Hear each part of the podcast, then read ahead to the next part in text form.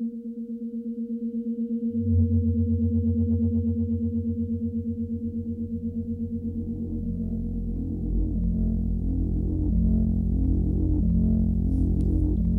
viaggio nel tempo è il concetto del viaggio tra diverse epoche o momenti temporali, inteso in una maniera analoga al viaggio tra diversi punti dello spazio. Può essere effettuato sia verso il passato che verso il futuro, senza che il soggetto debba necessariamente fare esperienza di tutto l'intervallo temporale presente tra l'epoca di partenza e quella di arrivo. Per la fisica attuale questa esperienza rimane ancora molto limitata.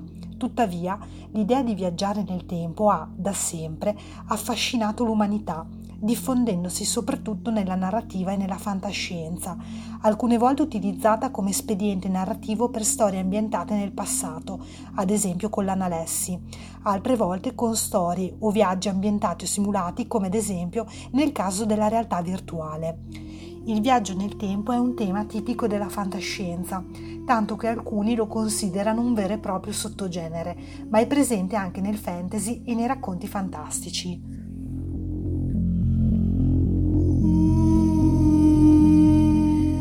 Un espediente narrativo spesso utilizzato nella fantascienza e in molti film o serie televisive è quello di portare un personaggio in un particolare tempo a cui non appartiene ed esplorare le possibili ramificazioni dell'interazione del personaggio con le persone e la tecnologia dell'epoca, una derivazione del campagnolo che va nella grande città o viceversa. Questo espediente narrativo si è evoluto per esplorare le idee di cambiamento e le reazioni a esso e anche per esplorare le idee di universi paralleli o ucronia, dove alcuni piccoli eventi avvengono o non avvengono, ma causano massicci cambiamenti nel futuro, a causa dell'effetto farfalla. Tra le macchine del tempo più famose della fantascienza vi sono l'autosportiva DeLorean della trilogia cinematografica di Ritorno al futuro e il TARDIS della longeva serie televisiva britannica Doctor Who, ma anzitutto, come dice il titolo, la macchina del tempo del romanzo di H.G. Wells del 1895. Il concetto di viaggio nel tempo applicato alla letteratura e alla sceneggiatura consente di sviluppare trame particolarmente elaborate e avvincenti, con elementi ricorsivi, possibilità di analizzare evoluzioni parallele di un evento, colpi di scena estremi come la riapparizione di personaggi scomparsi. In genere i personaggi viaggiano deliberatamente nel tempo altrimenti possono essere trasferiti inconsapevolmente, creando situazioni di crisi da risolvere. In altre opere si ha il contatto con l'altra epoca-luogo unidirezionale o bidirezionale senza spostamento fisico dei protagonisti.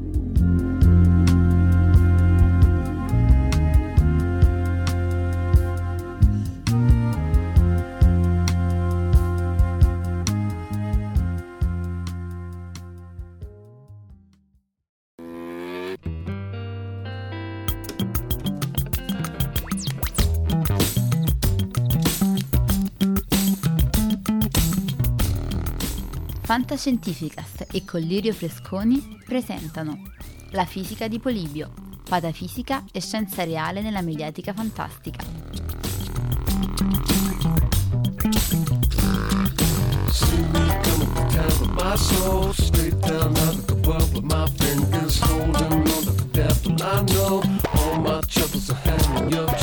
Take your eyes from the mind from the road.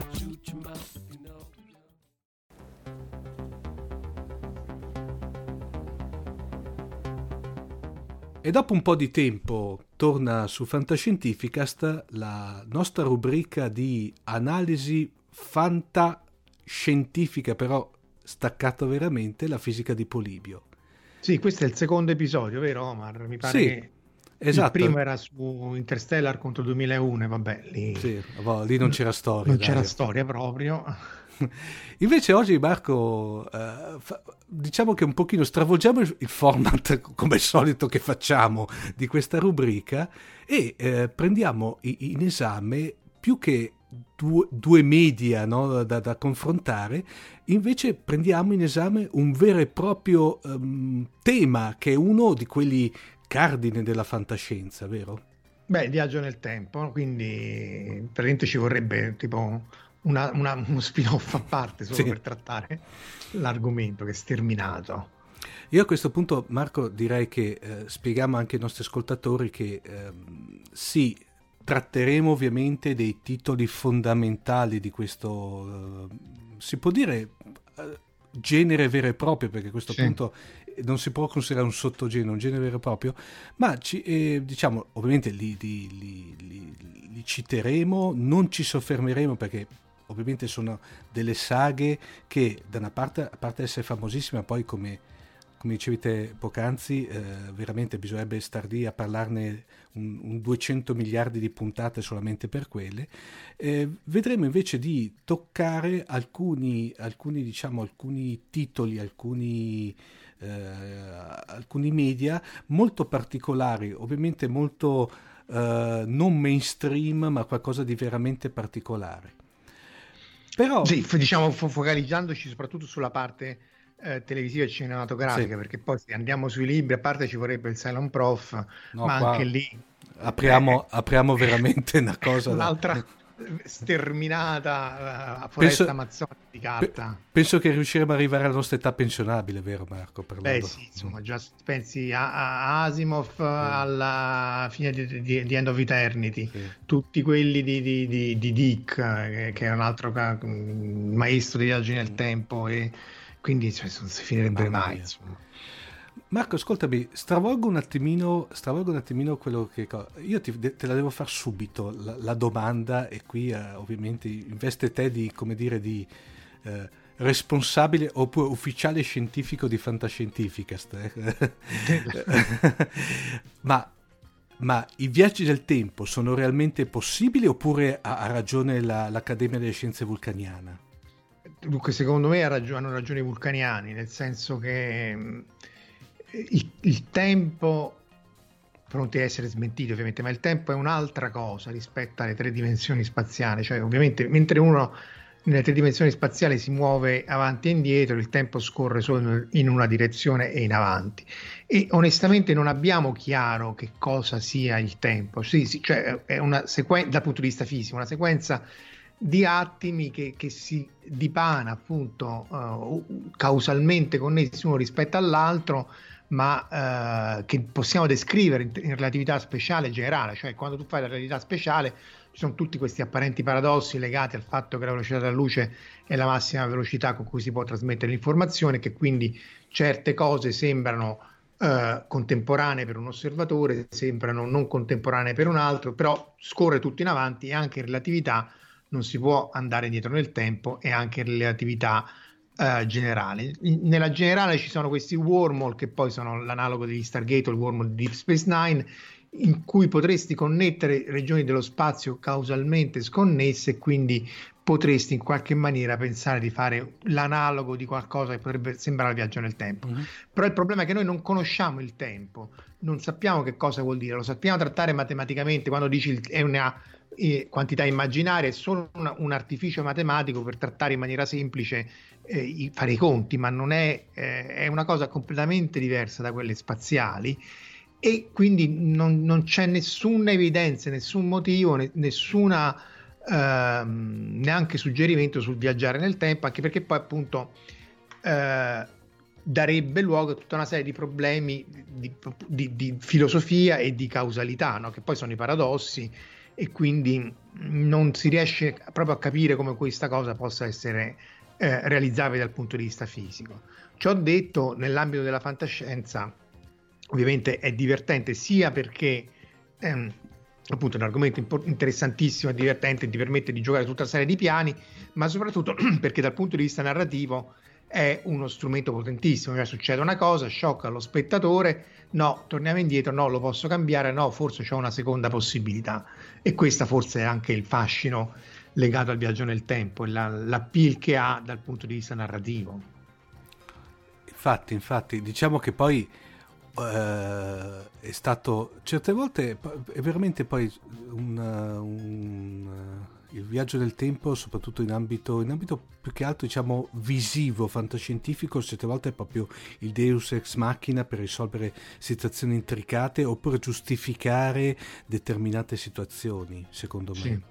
Sì, eh, tra l'altro, se vuoi, forse è uno dei temi più soft della fantascienza che eh, eh, riesce a sbordare nel mainstream, cioè ci sono mm. tutta una serie, magari non tanto il viaggio nel tempo, ma il poter vedere nel futuro. C'era quella, quel um, film di fantascienza di quello che c'era il giornale che gli faceva vedere il giornale del giorno dopo, insomma tutta una serie di film che uno potrebbe chiamare di mainstream perché comunque non è l'alieno con i raggi, non è, la co- non è eh, il mostro dalla palude mm. nera, eh, ma um, sono realizzabili anche senza effetti speciali. Quindi, esatto, in, esatto. in qualche maniera, mm, no, la, la, la, storia d'amore, quello che si chiama nel, nel, passato e così via, già dagli anni 30-40, insomma, era un tema, a parte la macchina del tempo di mm. Wells, ma insomma. Era un tema che riusciva a uscire un po' purtroppo dal, dall'angolo in cui eh, nolente o, o, nolente, non volente o mm. nolente, ma nolente o nolente, la fantascienza è stata un po' sempre relegata. No, tra l'altro poi mi viene in mente a tal proposito una serie di fantascienza famosa che è Kronos sfida al passato sì. qui in Italia eh, beh, qui in Italia è uscito con questo titolo eh, The Time Tunnel che tra l'altro avevamo parlato in una uh, puntata molto vecchia di fantascientifica dove lì in effetti eh, c'erano un sacco di puntate, e, e, eh, ovviamente per motivi tecnici, ambientate nel passato perché sfruttavano l'enorme database di immagini e di contenuti. Sì, anche i set, no? Perché esatto. è chiaro che poi e ce ne mi pare su una, solamente 2-3 episodi ambientati nel futuro perché ovviamente dovevano ricostru- ricostru- eh, eh ricostruire ex novo tutte le varie scenografie. Comunque quella era una bella serie, anche no, perché sì. eh, insomma era costruita bene. Tra l'altro poi leggevo che ci sarebbe dovuta essere una seconda stagione che poi fu cancellata, esatto. in cui loro li recuperavano e poi gli facevano fare le missioni un po' tipo vai lì a sistemare questo problema e così via. Quindi, sì, simili agenti eh, temporali uh, di, sì. di, Voyager per intenderci. Di... Sì, che c'era questo, no, c- questa specie di Starfleet temporale che sì. correggeva anche te- lì gli agenti temporali, no? Infatti c'era famo- Non era, io l'ho trovata un po', come dicono gli americani, cheesy come cosa, perché è chiaro che poi il viaggio temporale è, è uno strumento potentissimo, appunto lo puoi usare come Deus Ex Machina, a parte appunto tutti i paradossi che però uno fa finta di niente, mm-hmm. però poi di, se diventa...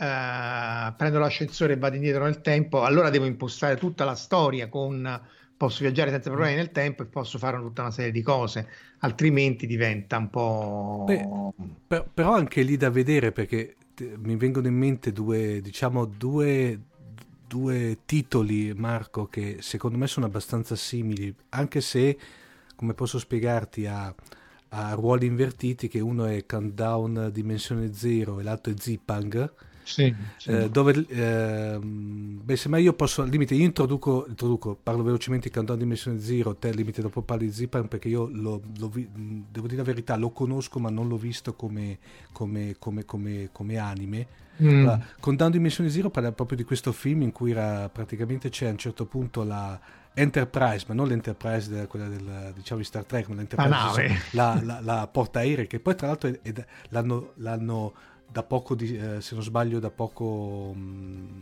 come si dice, l'hanno dismessa da poco, se non mm-hmm. mi ricordo male, eh, che per una non ben precisata tempesta magnetica viene riportata nei giorni subito precedenti l'attacco di Pearl Harbor, no?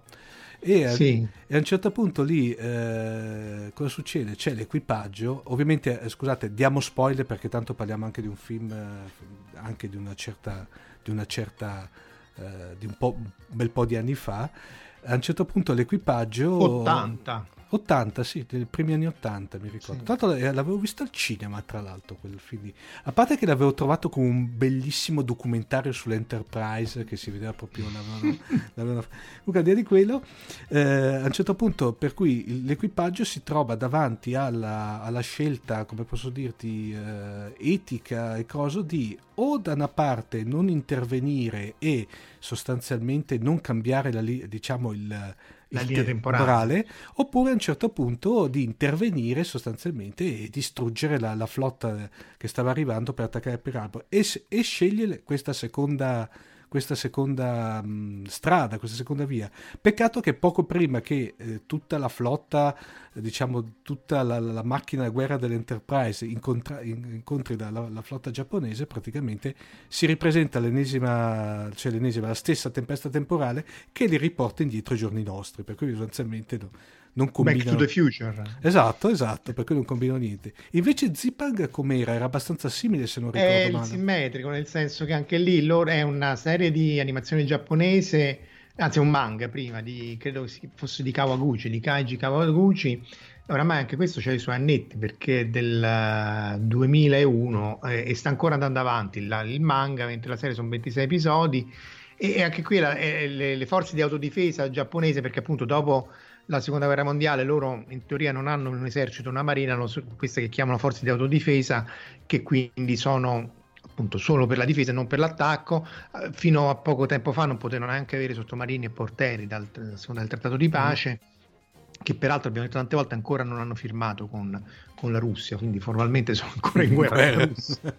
E, ma lì c'è un motivo legato alle Curili, perché siccome ci sono tutta una serie di isole contese a nord dell'Hokkaido, lì c'era quel bellissimo uh-huh. manga del, eh, di, di, basato su la, la, una notte sulla ferrovia galattica, c'è un anime di, di, di, basato su questi sfollati dall'Hokkaido, ma insomma per farla breve, se no deviamo come al solito, mm. il punto è che essendosi i ghiacci lì sciolte, quelle, quei canali diventano, quegli stretti diventano navigabili, quindi diventa ancora più importante eh, il predominio su queste isole Curili che sono contese e quindi ci vorrà parecchio prima che firmino il nostro trattato di pace. Comunque sì, appunto, per tornare a, a Zipang, loro to- c'è questo cacciato torpediniere che torna indietro nel, nel tempo, esattamente nel, nel, in quel caso nel, nel 42, alla battaglia delle Midway, ehm, che, dove appunto i giapponesi sono stati sconfitti perché nel frattempo gli americani avevano ehm, decodificato il loro codice dei, dei, dei, giapponesi e quindi poi insomma a parte la sfortuna delle sorti della battaglia ma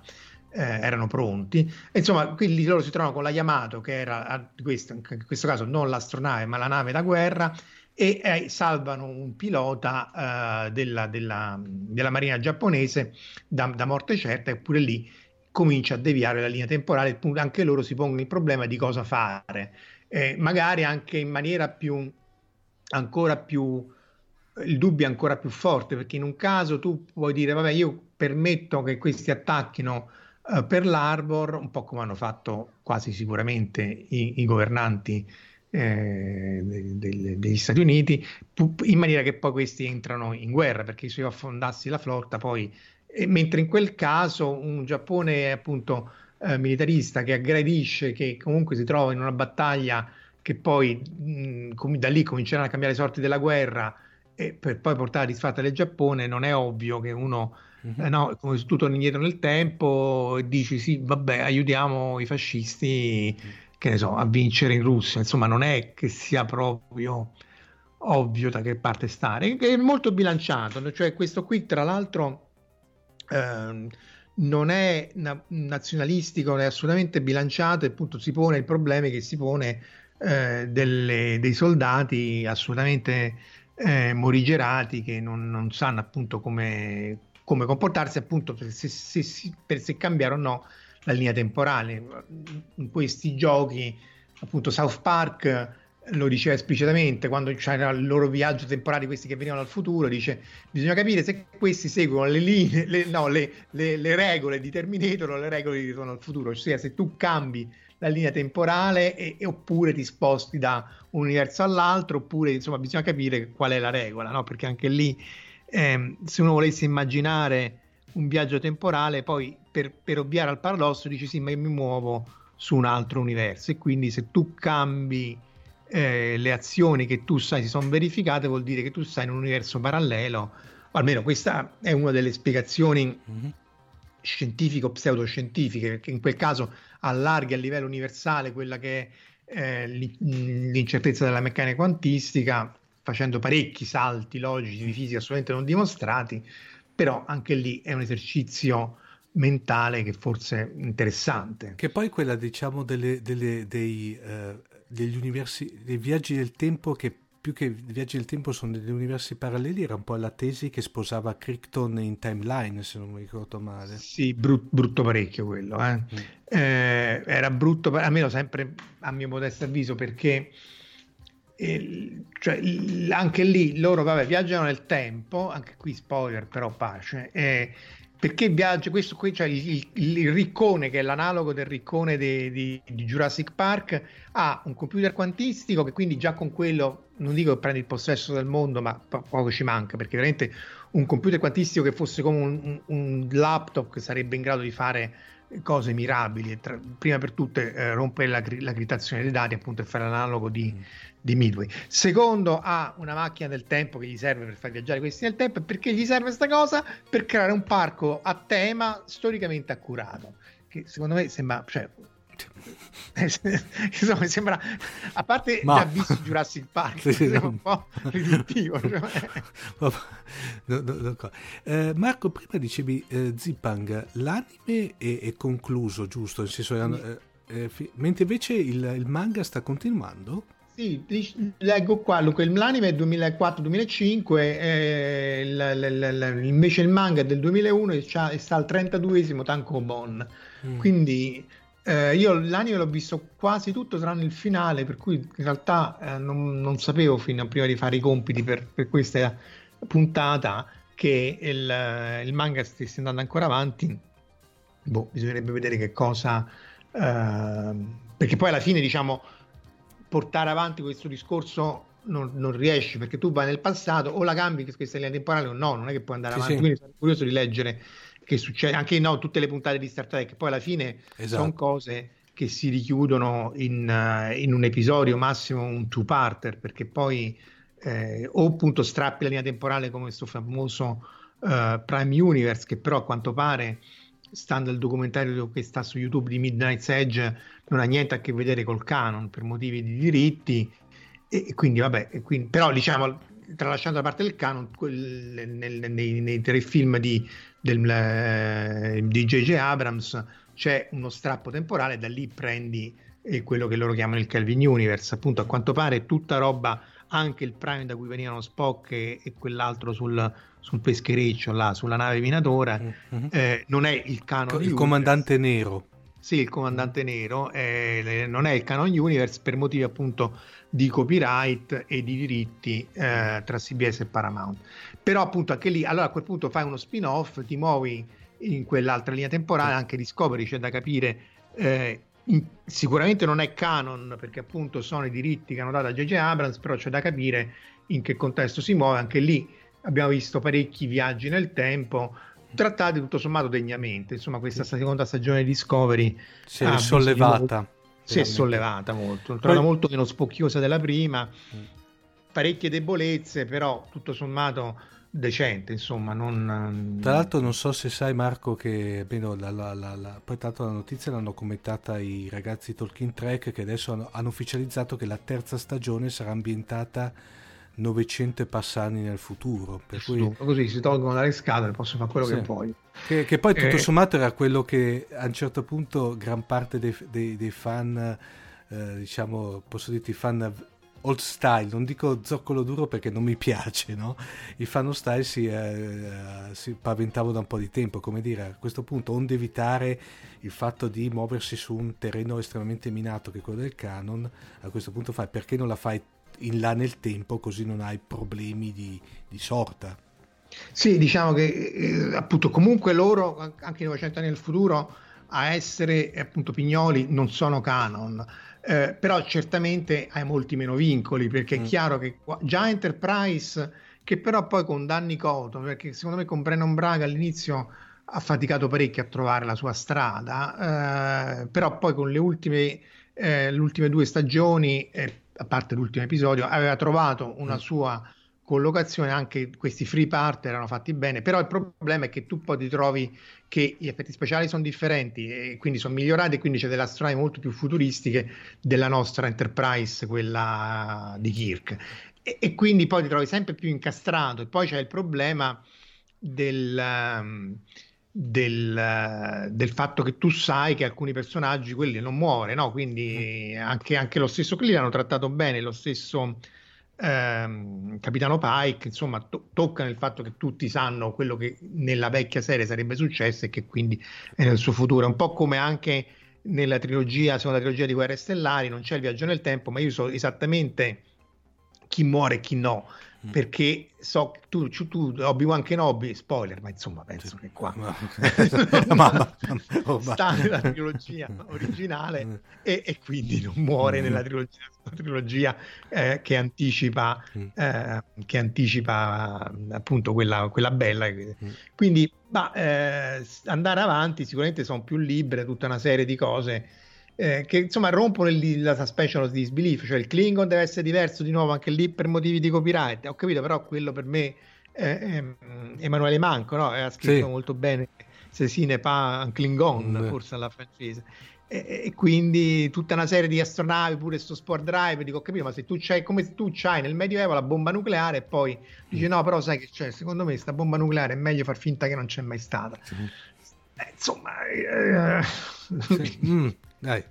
Sì, Beh, però diciamo che quello che ho, ho mirato, che beh, dopo smettiamo di parlare di, di Discovery, eh, dicevo quello che ho mirato che hanno chiuso la storia una, con un escamotage che eh, di una semplicità disarmante, nel senso che ci si aspettava che cosa che facessero, no, invece praticamente hanno secretato tutto, bellissimo.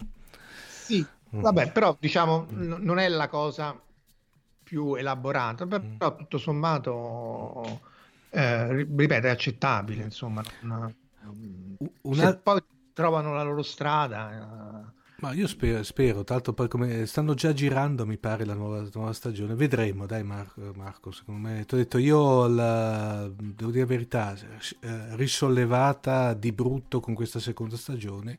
Invece Marco, un'altra serie che noi due amiamo particolarmente, che lì c'è proprio una vicenda un viaggio del tempo che è uno dei cardini fondamentali dell'intera, dell'intera serie. Babylon 5. Babylon 5, dove c'è il... Beh, lì sì, c'è Babylon Squared in esatto. cui eh, appunto uno dei cardini era che fine avesse fatto la stazione Babylon 4.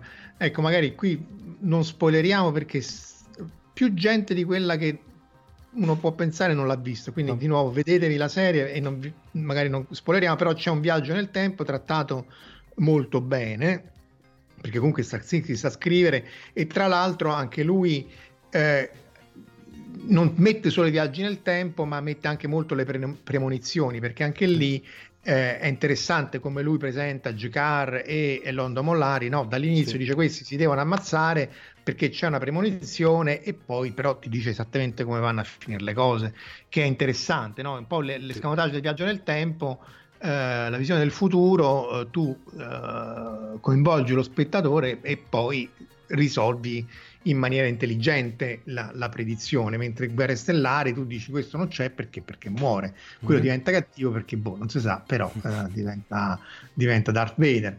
Quindi Babylon 5, ma insomma si vede che Straczynski, tra l'altro lui aveva Arnold Ellison come... Come, eh, caspita, cioè, come, come, diciamo consulente artistico si può dire.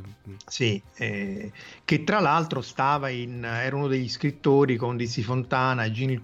Gene L. Kuhn in um, The City of the Age of Forever, cioè Uccidere per amore, che forse se non è il migliore episodio di Star Trek, sicuramente è uno dei più. Tra, tra, tra l'altro, Marco, lo sai che con eh, Ellison c'è il faccenda che lui praticamente aveva a suo tempo denunciato Camer, eh, Cameron sì, per, per, Terminator. Per, no? Terminator, esatto, sì, sì. che poi alla fine si sono accordati col fatto che.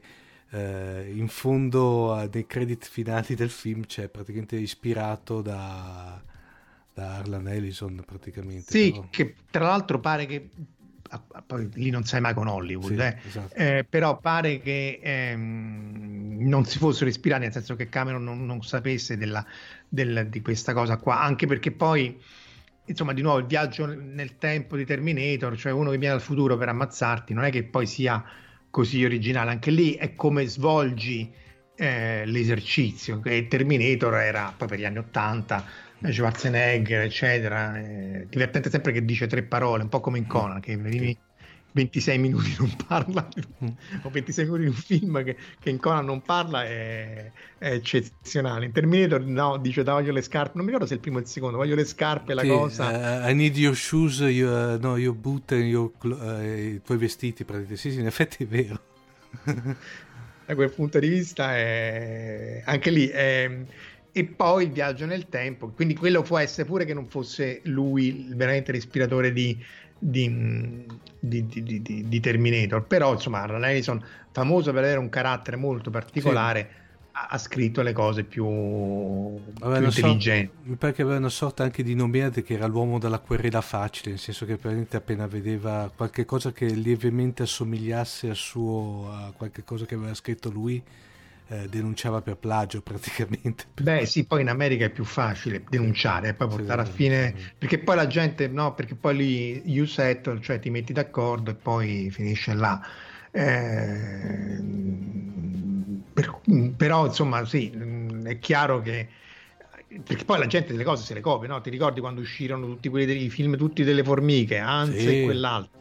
Poi eh, eh, fase, cioè... 4 distru- fase 4 istruzione terra, quello delle formiche intelligenti. No, in effetti è vero. Cioè non... Quello dei meteoriti, che uscirono tutti i film dei meteoriti insieme.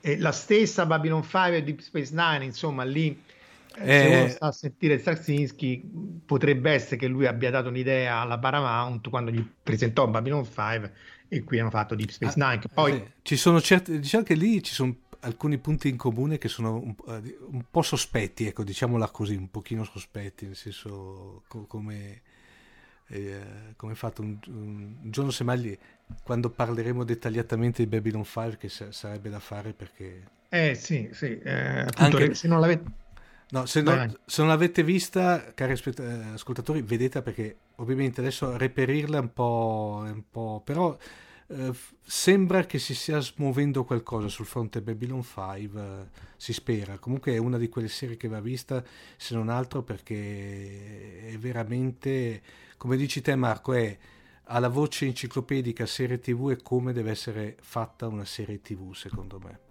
Beh, anche perché poi alla fine eh, Straczynski, anche lui credo che sia un bel caratteraccio, eh?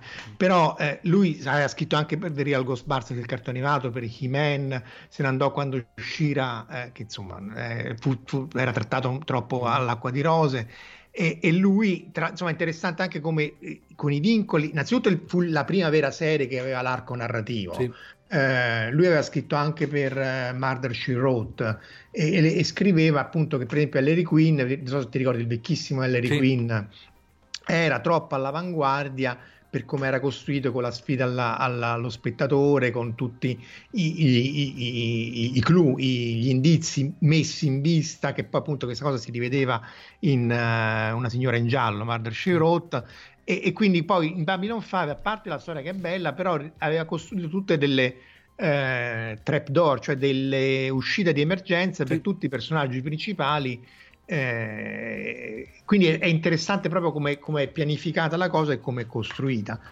Ehm... Pianificata proprio a livello maniacale, secondo me, perché in effetti quello lì è quello che ti hai appena citato adesso, è una cosa incredibile. Cioè, veramente aveva previsto in qualsiasi istante se un, uno, uno, degli attori principali rinunciava o non rinnovava il contratto, c'era già lo, come dirti, il piano alternativo a livello di trama che giustificava l'uscita sostanzialmente. Sì, quindi fu successo, no? Perché il capitano poi fu rimpiazzato, anche perché poi si, si, si seppe poi vent'anni dopo che stava male, poveraccio, il, eh, Michael O'Hare, no? Eh, anche la, una telepate, c'era una puntata in cui c'era quello che gli leggeva il pensiero, non si capisce assolutamente che serve e poi non lo usa, quindi vabbè, non è uno spoiler, ma lui l'avrebbe usato se fosse stato necessario per far ritornare la telepate come l'attrice come telepate. Poi a quanto sempre pare non è che fosse ben gradita la produzione, quindi poi questa non, non tornò. Però insomma è, è, è, strutturata in maniera da permettere di, di narrare questa storia, eh, perché poi appunto di cinque, anni che doveva essere, eh, doveva essere quattro, quindi poi ha, ha, ha, accelerato molte cose, quindi la quinta eh, magari risente un po' del fatto che ha già risolto molti degli intrecci principali è un po' un, un rimorchio la quinta. Eh, sì, però insomma è sempre un mondo interessante, appunto costruito da uno che sa dove sono i, i, i, appunto, i, i, punti a cui sta a fare attenzione, eccetera, eccetera.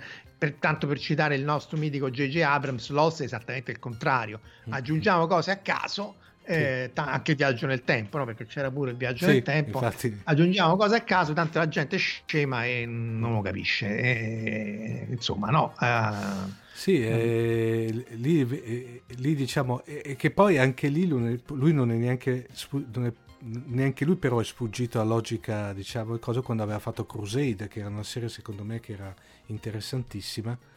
Che, e diciamo, l'hanno fatta, l'hanno, l'hanno fatta mori, morire nella culla perché hanno fatto 13 episodi senza tra l'altro neanche una conclusione. È stato uno dei, forse dei, dei primi esempi di queste produzioni ad alto budget che di di botto vengono tagliate, non dico dal mattino alla sera, ma poco ci manca. Ma quasi, sì, sì. Una, Tra l'altro, Vabbè, lì si poteva sviluppare bene, do, insomma, anche lì è un peccato. Poi se, se, nei libri c'è qualcosa. Ecco, la cosa interessante, secondo me, è bella che lui si è sempre rifiutato di un qualsiasi reboot, remake, eccetera, eccetera. Sì, no. non, è de- non, è ovvio quanto, perché i diritti sono comunque della Warner Brothers, quindi poi quelli non è che più gli interessa più di tanto, anche perché poi, insomma, è un prodotto per quanto ottimo e comunque di nicchia, cioè rispetto a Star Trek. È vero che pure Star Trek a quanto pare è costato tantissimo e non è che abbia fatto tutti i soldi che ci aspettavano. aspettava, anche e soprattutto sul um, merchandising. Appunto, se vi interessano queste cose legate alla produzione, c'è questo Mid- Midnight's Edge, eh? L'Orlo di Mezzanotte, sì. che è un canale YouTube che fa queste analisi interessantissime sui film, la produzione, i costi, eccetera, eccetera. Non solo Discovery, per esempio c'è tutta una disanima di Ghostbusters il remake che secondo me è carinissimo è molto non è a livello del primo ma ma parli molto... quello uh, al femminile, al femminile. Mm. sì sì secondo me è carinissimo perché cioè, è chiaro che è una cosa moderna eh, però a parte che ci mettono una fisica pseudo esatta cioè il mambo giammo c'è però la, una delle protagoniste sta all'istituto di fisica si vergogna del suo passato da Ghostbusters si vede che vengono dal Saturday Night Show e simili però mm. questi di Midnight Edge hanno beccato tutti i, i, le mail che eh, l'amico nostro Kim Jong-un eh, mm-hmm. ha fatto uscire fuori con gli scandali della Sony e quindi gli ha fatto gli hacker a, a, a, mm. e quindi vedi tutti eh, i ricatti, le cose, le, il backstabbing, le, le, a quello lo costringiamo a fare questa cosa, quell'altro non può fare questo, eccetera, eccetera, in retroscena di, di questo film in particolare, ma che è un film relativamente minore, quindi puoi immaginare eh, che cosa può succedere dietro alle grandi saghe tipo Guerre Stellari o Star Trek. Infatti. Marco invece ritornando, sul, sul, diciamo, ritornando nel sentiero, eh, poi abbiamo queste, sì, parliamo ovviamente anche di Ritorno al futuro e se vuoi di, di Terminator, anche della saga di Terminator, che sono sostanzialmente quelle dove il viaggio del tempo è largamente utilizzato proprio ai fini intrinsi- intrinseci della, della, trama, vero? Beh, sì, diciamo, Ritorno al futuro è, anche lì è divertente perché ehm, è, è un, fantascienza però è mainstream di nuovo è... Raccontano tu, sì. che Ronald Reagan se l'è visto nel suo cinema quando era presidente privato sì. e si è fatto fermare la proiezione per rimettere il pezzo quando dice ma chi è presidente non era Jerry Lewis in inglese era un altro sì. che citavano eh, però appunto che Christopher Lloyd diventava sconvolto che Ronald Reagan eh, sarebbe diventato presidente degli Stati Uniti eh, a dire il vero, eh, i Simpson avevano azzeccato già anni prima che Trump sarebbe diventato presidente degli Stati Uniti. e, e, anche lì la cosa era che il viaggio nel tempo altera la timeline e io cambio quello che è successo. C'erano poi queste fotografie che sbiadivano e poi se uno si ascolta. Eh, se non avete proprio niente da fare, è divertente però sentire i commenti del regista sul DVD o so, anche sul Blu-ray probabilmente e dice sì, noi sappiamo che questa cosa che la, la, fotografia sbiadisce non ha alcun senso dal punto di vista fisico, eccetera, eccetera, però dovevamo, fa, anche quando c'è il fax che svanisce nel, nel, terzo, dovevamo far capire allo spettatore cosa stava succedendo. E questo, diciamo, è, è in qualche maniera è, è comprensibile e stimabile. Anche lì, Ritorno al futuro, a parte il viaggio nel tempo, c'ha di fantastico che ogni singolo uh, informazioni, ogni singolo dettaglio che loro ti presentano eh, senza che tu all'inizio te ne accorga, in realtà è assolutamente essenziale per risolvere il film, che è una delle cose mm. classiche, no? e nella scrittura, e nel fumetto, e nella, nel, nelle arti visive. Cioè io ti devo prima presentare una cosa per poi usarla, non posso usarla senza che lo spettatore sia familiare con quella. E quello, per esempio, in, in, in Avatar, secondo me era assolutamente trasparente, cioè si vedeva esattamente io ti faccio questa cosa perché poi dopo ti dovrà eh, succedere eh, questo. Ti il, faccio il, il, il, il, il McGuffin, giusto Marco? Eh? Il McGuffin, no, ti, il, McGuffin il McGuffin è quello è il fatto è quello a cui è, è un, un, termine di Hitchcock, no? coniato da Hitchcock e la cosa a cui tutti corrono appresso e che quindi mm. serve a, a che, dominare la trama. Che spesso no, che, non si sa cos'è, tra l'altro. No? Sì, che poi lui dice non è importante quello che è, eh, infatti mm. in questo J.J. Abrams diceva, per, siccome nel, nel, nell'ottavo, nell'ottavo, no insomma il settimo, 3, 6, 6 nel settimo, il primo nu- nuovo fatto da lui, non c'è eh, Luke e dice no ma tu sei il McGuffin, insomma secondo me io avrei preferito vedere Luke da subito, ma vabbè, eh, lui citava questa cosa. No, io più che McGuffin mi riferisco al fatto che all'inizio quando lui... Eh, no, si vede con, con, Jennifer, lei gli scrive, eh, cioè la, la tizia gli dà il volantino di Save the Clock Tower, lei gli scrive il numero su quello in maniera che lui c'è il volantino e sta quando sco- mm. c'è il fulmine. C'è la storia che la, a cena prima raccontano come la madre e il padre si erano incontrati. Eh, c'è tutta una serie di cose che poi sono assolutamente essenziali. Di nuovo, è lì eh, la bravura dello sceneggiatore. Cioè, io ti presento una serie di cose che mm. tu eh, te, te, ne rendo partecipe, tu le, le, assorbi nel subconscio, ma poi te ne dimentichi e poi quando la usi le vedi, ah, vedi questa cosa qua. È un po' come quando uh, no, arriva la cavalleria, no? tu se riesci a far dimenticare allo spettatore che sta arrivando la cavalleria, eh, non so, ti, ti, per esempio in, eh, Galactica quando arriva la Pegasus a salvarli, eccetera, eccetera, se tu te ne dimentichi o comunque non te ne ricordi quando arriva, eh, insomma, eh, vuol dire che ha funzionato. Se tu dici sì, vabbè, ma mo devono arrivare questi, sì, ma eh, o la cavalleria o i Klingon o chi per loro, allora funziona di, di, di meno la cosa che potrebbe essere diciamo una, una distorsione della pistola di Chekhov poi tra l'altro. Sì allora io qui devo, devo ammettere nella mia ignoranza assoluta che almeno quando lessi il Chekhov gun del, della pistola di Chekhov la prima volta dico Boh, ma perché Chekhov di, di Star Trek? Sì, sì. no, che è, è, uguale, si è scritto quasi uguale praticamente. Sì, no, ma poi nella mia ignoranza, cioè, se leggi Chekhov pensi a quello di Star Trek. In realtà mm. poi appunto, però è quello che dici esattamente tu. Cioè, n- non solo eh, tu devi presentare queste cose, ma l- la pistola di Chekhov dice che se c'è una pistola sopra il, um, il, il camino, quella deve, essere, deve far, eh, far fuoco, mi pare, entro il secondo atto, cioè che poi non devi mettere cose non essenziali. E questo di nuovo si applica sia nel teatro, quindi tu non è che puoi ornare eh, la scena con cose che poi non servono perché distraggono lo spettatore, ma anche nella scrittura o nella, nella, um, nei telefilm tu non puoi fare una cosa che poi non serve alla risoluzione della storia eh, perché eh, distrarre lo spettatore insomma non è corretta. Anche qui ritorniamo all'Osto o anche Alias. Però poi sembra che uno ce l'ha con J.J. Abrams ma è vero. Eh, però torniamo al viaggio nel tempo.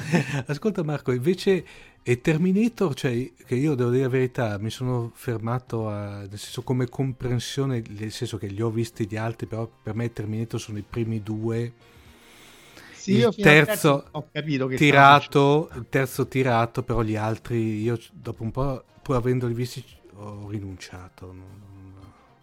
Sì, diciamo che in generale comunque è una bella saga. I primi due reggono bene, il terzo pure secondo me è decente, non, non, ehm, non è male come, come, film. Poi di nuovo stiamo parlando di gusti, eh, quindi poi sì. ognuno... Eh, gli altri mi ero un po' perso su cosa, chi, chi, chi faceva cosa.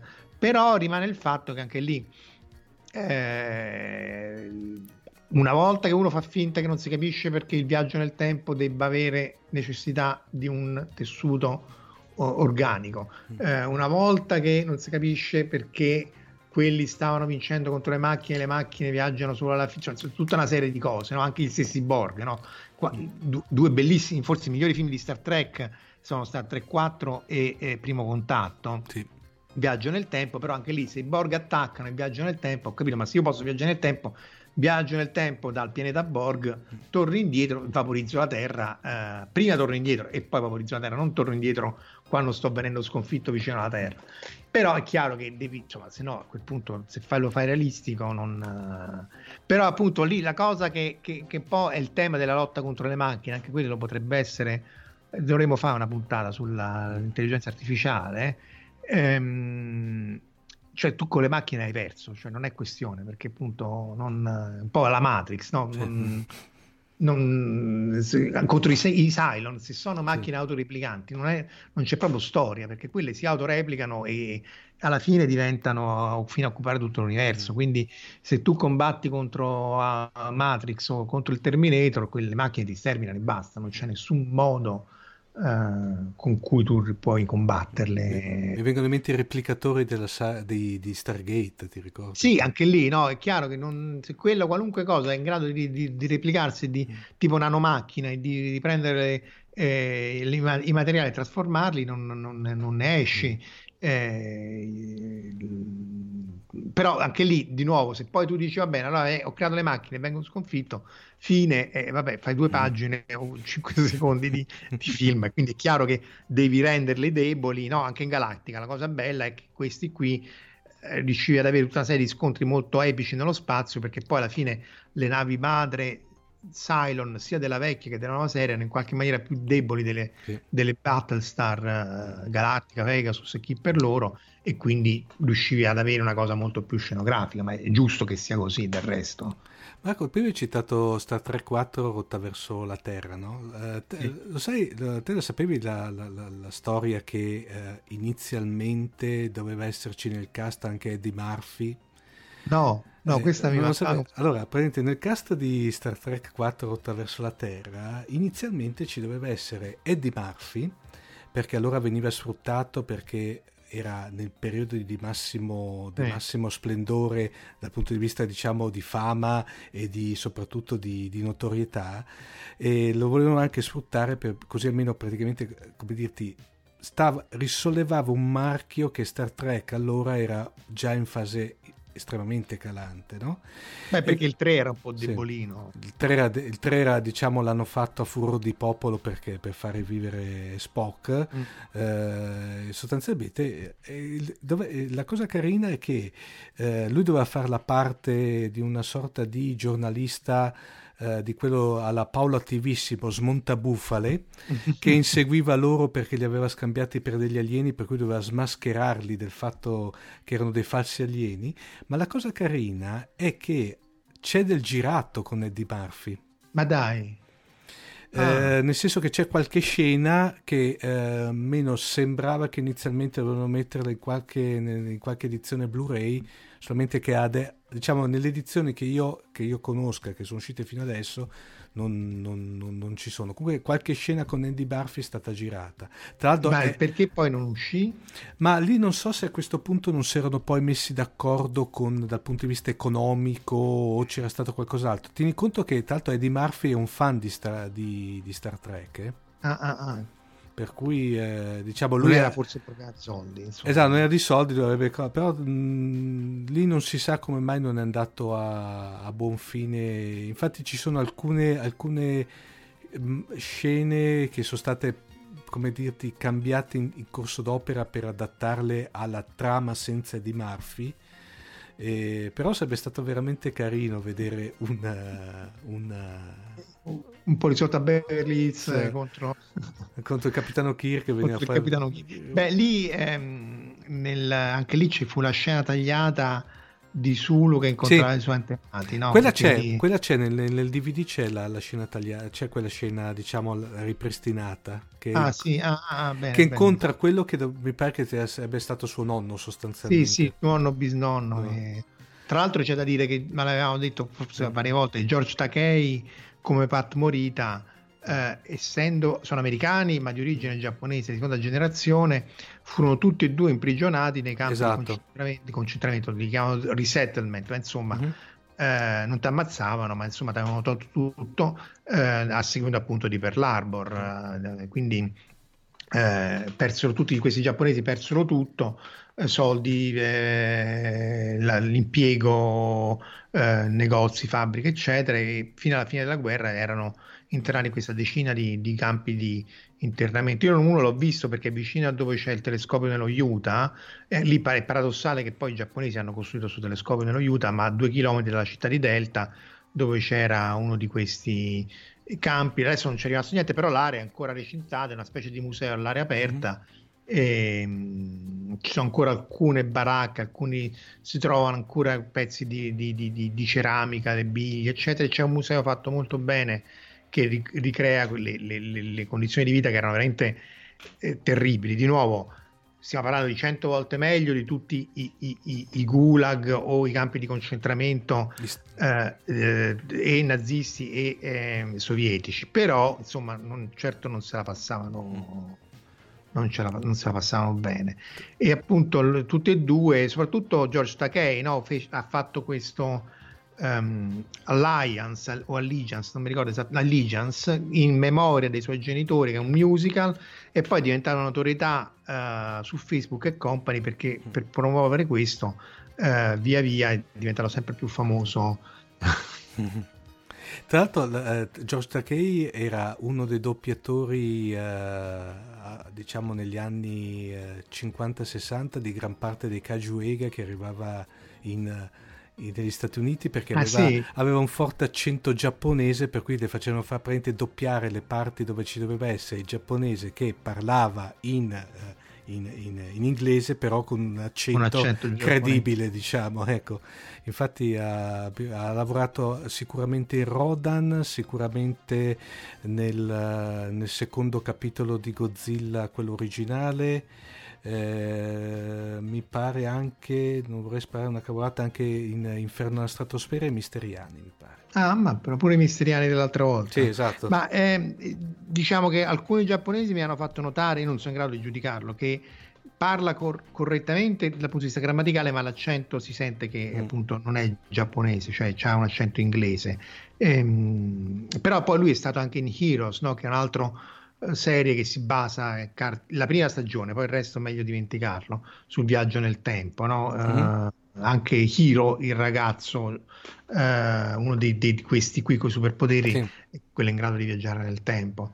Eh, no, lui senz'altro è un, un attore poliedrico, è molto, è, è, è, a me piace anche come persona, una bella persona. Sì, sì, sì, tra l'altro è anche molto attivo nei diritti uh, gay praticamente. Sì, sì, sì. No, lui da quel punto di vista, da quando ha fatto outing, io lessi una sua autobiografia prima che facesse appunto outing, come dicono in America, e, e appunto non toccava assolutamente questo argomento. Poi quando appunto si è, è, diventato un attivista per i diritti gay, si è saputo che era sposato con Brandon, eccetera, eccetera, insomma è, ha fatto molto, eh, perché poi queste persone eh, insomma, fa piacere innanzitutto vedere che poi la, il personaggio che tu vedi, poi l'attore è a livello del personaggio, mm. perché spesso non è così.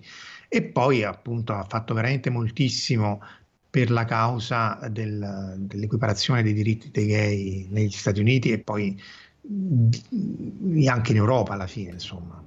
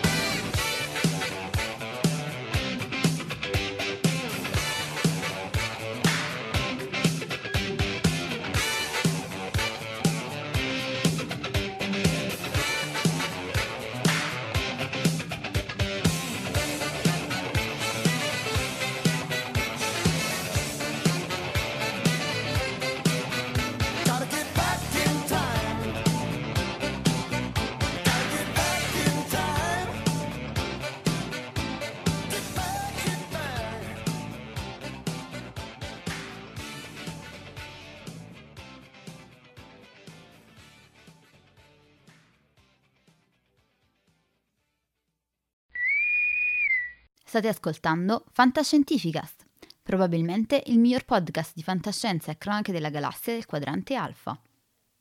www.fantascientificast.it Email redazione at fantascientificast.it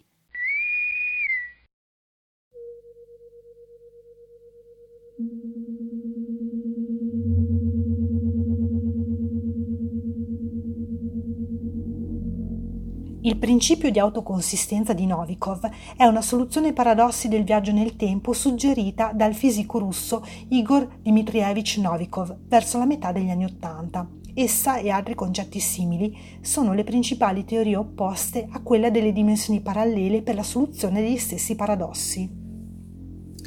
Il principio afferma in sostanza che il passato è immutabile. Più precisamente, in un anello temporale chiuso, gli eventi devono essere determinati non solo dagli eventi passati, ma anche da quelli futuri. Per questo motivo è impossibile impedire un evento già avvenuto dal suo futuro. Tutt'al più si può far sì che si verifichi. Per fare un esempio, prendiamo in considerazione il paradosso del nonno o della nonna e vediamo come esso viene risolto. Supponiamo che nel 1955 Franca assista per caso alla morte di un uomo di nome Luigi, che era nelle sue vicinanze. Scioccata, viene consolata da un passante di nome Nando, col quale poi mette su famiglia. Hanno dei figli, i quali a loro volta gli danno dei nipoti, tra cui uno di nome Davide. Nel 2015 Davide, che ignora i fatti accaduti nel 1955, ha una crisi esistenziale, si rammarica di essere nato, costruisce una macchina del tempo e la usa per andare proprio nel 1955, guarda caso, sparare a sua nonna. Tuttavia, mentre preme il grilletto, Luigi esce da un negozio e passando davanti a Franca intercetta il proiettile e muore al posto suo. In questo modo nulla accade diversamente da come è già accaduto e anzi, se non fosse stato per la morte di Luigi causata da Davide, tra Frank e Nando non sarebbe probabilmente nato il sentimento che poi avrebbe portato alla nascita di Davide. Non vi è dunque contraddizione, ma al contrario autoconsistenza.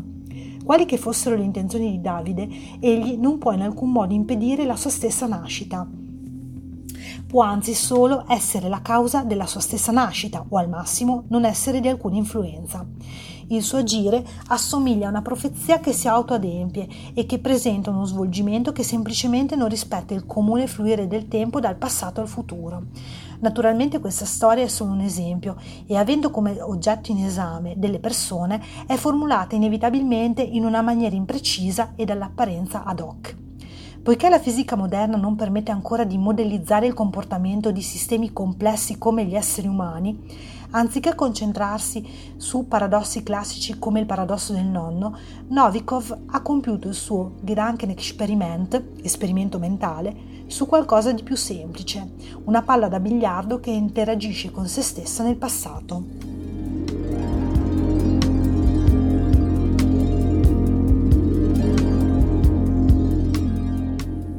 Immaginiamo di avere un biliardo con due buche, che chiameremo A e B, collegate da una macchina del tempo.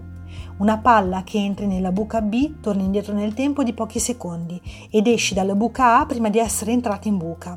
Vi è cioè un lasso di tempo in cui sul biliardo sono presenti due palle, o meglio due versioni della stessa palla, una più giovane che sta per entrare nella buca B e una più vecchia che è appena uscita dalla buca A. È possibile calcolare la traiettoria da dare alla palla perché uscendo dalla buca A urti se stessa, impedendosi di entrare nella buca B. Si creerebbe così un paradosso. Ma secondo Novikov la palla uscirebbe da A con un angolo leggermente diverso da quello previsto e si limiterebbe a sfiorare se stessa, modificando di pochissimo la propria traiettoria. La palla entrerebbe sempre nella buca B, ma a causa della leggera deviazione uscirebbe da A, appunto con quella traiettoria leggermente diversa che, abbiamo visto, fa sì che si urti di striscio.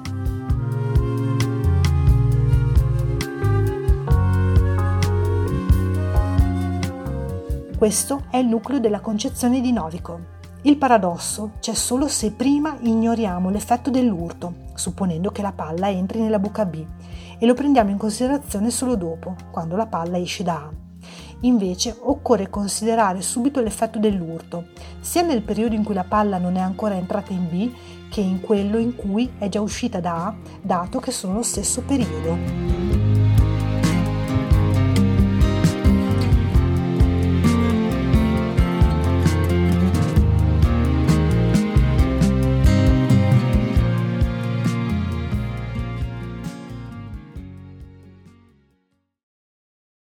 E poi Marco ci sono quei, quei, quei film particolari dove c'è il fenomeno del, si può dire del loop, del loop praticamente sì, ricorsivo.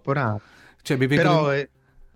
mi vengono, in mente i due titoli cardine che sono il famosissimo, mamma mia, che secondo me è uno dei capolavori misconosciuti del cinema che è Il giorno della marmotta sì, sì. Con, eh, con, Bill Murray. Che Bill. Murray, sì, sì. Beh, quello è appunto anche lì, è, è, fantascienza però ben nascosta, per cui alla fine eh, magari è meno famoso di quello che si eh, meriterebbe, però mh, eh, non, non, è considerato, è una commedia, insomma non è considerato un film di, di fantascienza, per cui eh, no, il loop temporale all, all, all'infinito. Lui, tra l'altro, qualcuno aveva fatto il conto che tipo lui aveva vissuto per 20.000 anni, cioè una cosa. e, e, diciamo che quella stessa, se vuoi, quello stesso, chiamiamolo format, era stato, e poi è stato riproposto in tempi più recenti da Viage of Tomorrow, che tanto è una pellicola secondo me da rivalutare, Marco, perché non è che aveva avuto poi tutto sommato un grandissimo successo quando era uscita.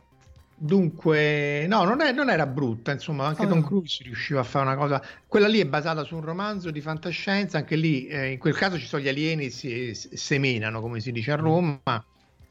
E, e il romanzo poi è giapponese, mm-hmm. è stato poi ripreso in un manga e poi è stato uh, fatto in un, trasposto in un film e che è essenzialmente appunto il giorno della marmotta con, con gli alieni, mentre nel, nel, film di Harold Remis, che poi quello di Ghostbusters, no, eh, comunque si vede la, la mano, eh, era solamente in qualche maniera la crescita spirituale di, di, di, di Murray, e in quello lì si tratta di sconfiggere il, il cattivo. Non era, onestamente, mm, se, se, non l'avete visto, c'è di molto peggio. Non, non, non, magari non è, non so tu come l'hai, l'hai, trovato, non è eccezionale, ma. No, diciamo che l'ho trovato, l'ho trovato più che discreto, nel senso. Mm, a me mi è piaciuto, sinceramente, parlo. Sì, Tra, non...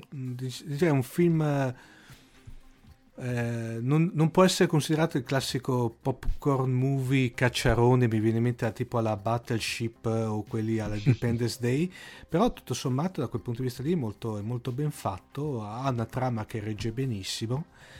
Uh, sì, qualche piccola pecca che magari dicevamo nel fuori onda, no, Marco? Quello che ti dicevi che non si riesce a capire come lui a un certo punto acquista una massa muscolare da, da Arnold Schwarzenegger di botto sì, facendo sì. dei numeri incredibili. Eh, però... però... anche lì un minimo di sì. suspension of disbelief ci vuole, esatto. insomma, questo non, non uh, no, appunto di, di, tutti i cosi dei loop c'era anche una puntata di Discovery, anche lì con Mad carina, però poi alla fine non, anche lì non, nella prima stagione non aveva senso perché tu alla fine dopo 50 e passe iterazioni tu quello lo ammazzi, non, non è che lo lasci andare via eh, in Discovery. In Edge of Tomorrow poi c'è la soluzione, anche in Groundhog Day alla fine lui riesce a mettersi con questa qua dopo 260.000 iterazioni. Poi tra l'altro c'è sempre su questa cosa delle iterazioni cicliche c'è um, Russian Doll che sta su eh, Netflix da poco. È interessante, no? eh, guarda, io non l'ho visto Marco, uh, com'è che è?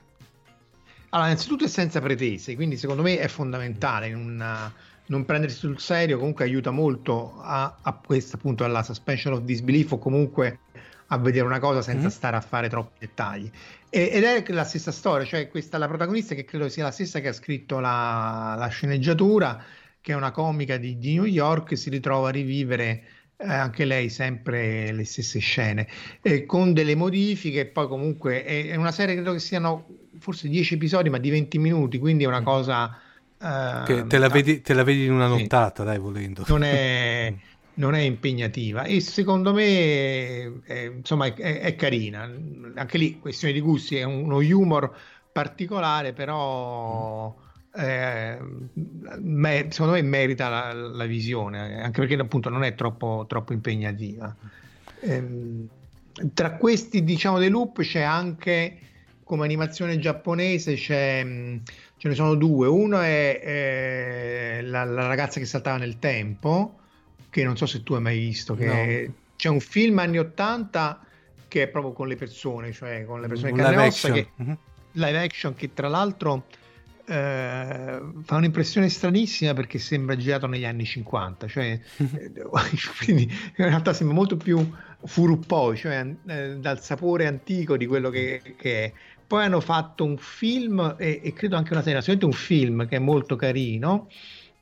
E poi c'è uh, Steins Gate, che anche lì però è più sugli universi paralleli, però anche lì ripeti sempre le stesse cose per correggere la timeline, ma ti trovi a ripetere sempre la, le, stesse, le stesse vicende. Questo Steins Gate, sempre giapponese, è una serie di 26 episodi ed è molto tecnico, cioè è basato su Akihabara, ci sono gli otaku, sono mm. fanatici di tutta una serie di cose e credo che fosse originariamente una, un videogioco, per cui tutta una serie di, di cose, tipo c'è una specie di strumento che ti misura la discrepanza uh, dimensionale tra quel, la, la, timeline su cui ti trovi e quella che dovresti correggere, poi si deve essere nel videogioco e si ritrova nel, nel, nella serie. E, ehm, e, queste sono tutte cose che se vi capita appunto vedetele anche perché poi ah, poi c'è anche Erased che, che il, il, in giapponese è Bokudake Gai Naimachi cioè la, la, città in cui solo io non ci sono anche questo è un manga fatta eh, trasposto in animazione e fatto in live action anche lì live action c'ha parecchie pecche però se vi capita in questo caso è lui che può viaggiare nel tempo e cerca sempre in questo caso di correggere la timeline.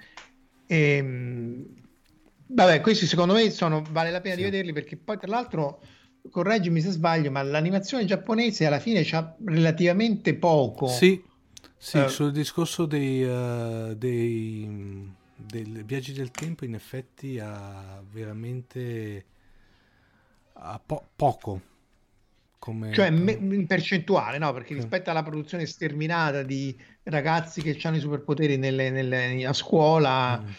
ecco, ecco c'è una cosa anche la Mu il secondo Beautiful Dreamer in cui in qualche maniera loro si trovano a ripetere sempre la stessa giornata di, di, di, di scuola no?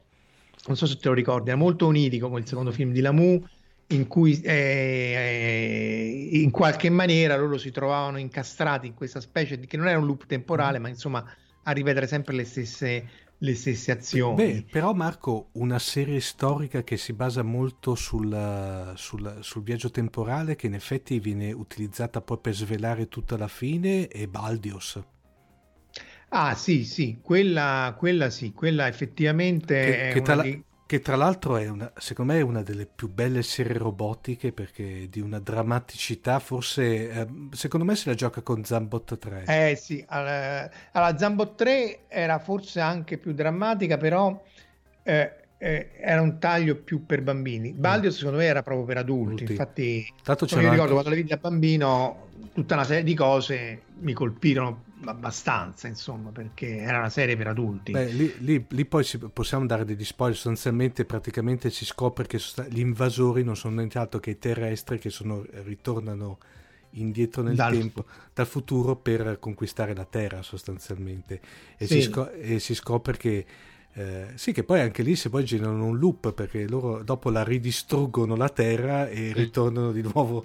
Eh, no, è un è veramente una serie, tra l'altro io poi l'ho, mm, l'ho, l'ho rivista in tempi abbastanza recenti Marco, mm-hmm. eh, che poi tra l'altro ricordiamo che prima di tutto Baldios non ha, non ha una, una, fine, nel senso che... Finale, sì. finale, mi pare che eh, tra l'altro qui in Italia è arrivata... film. Esatto, è nel, fi- nel vero e proprio finale e nel film, qui in Italia è arrivata come dirti, già meno due, diciamo, mancavano gli ultimi due, eh, gli ultimi due episodi, che però esistono nella, nell'edizione che mi pare che da Yamato Video, se non sbaglio, che è arrivata, eh, che però non è che concludono la storia, sono due episodi successivi, ma non è che concludono la storia, la, eh, la storia e la storia poi viene conclusa nel, nel film, che è una, sì. Una, sorta di riassuntone più la conclusione.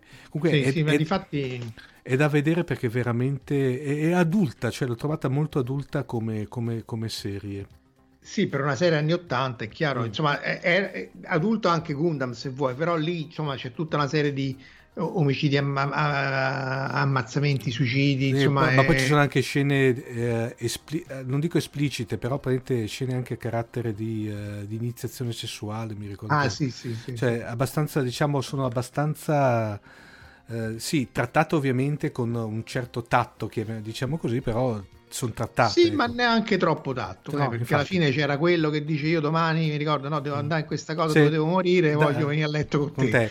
Insomma, è una serie poi, per bambini. Poi c'era la, la, la, scena della, della generalessa che viene sostanzialmente iniziata, possiamo dire così, Sì. eh, se non andiamo in- da parte del, del dittatore, ecco, per cui... eh, e tra l'altro lì è fatta con una metà... eh, tutta la scena è vissuta con una serie di metafore che tanto metafore non sono, ecco. Sì, no, infatti mh, non è che lasciassero poi così tanto all'immaginazione, Sì, però anche lì appunto il loop temporale eh, è- lì, anche lì è il Mm. cardine di tutta, di tutta la vicenda.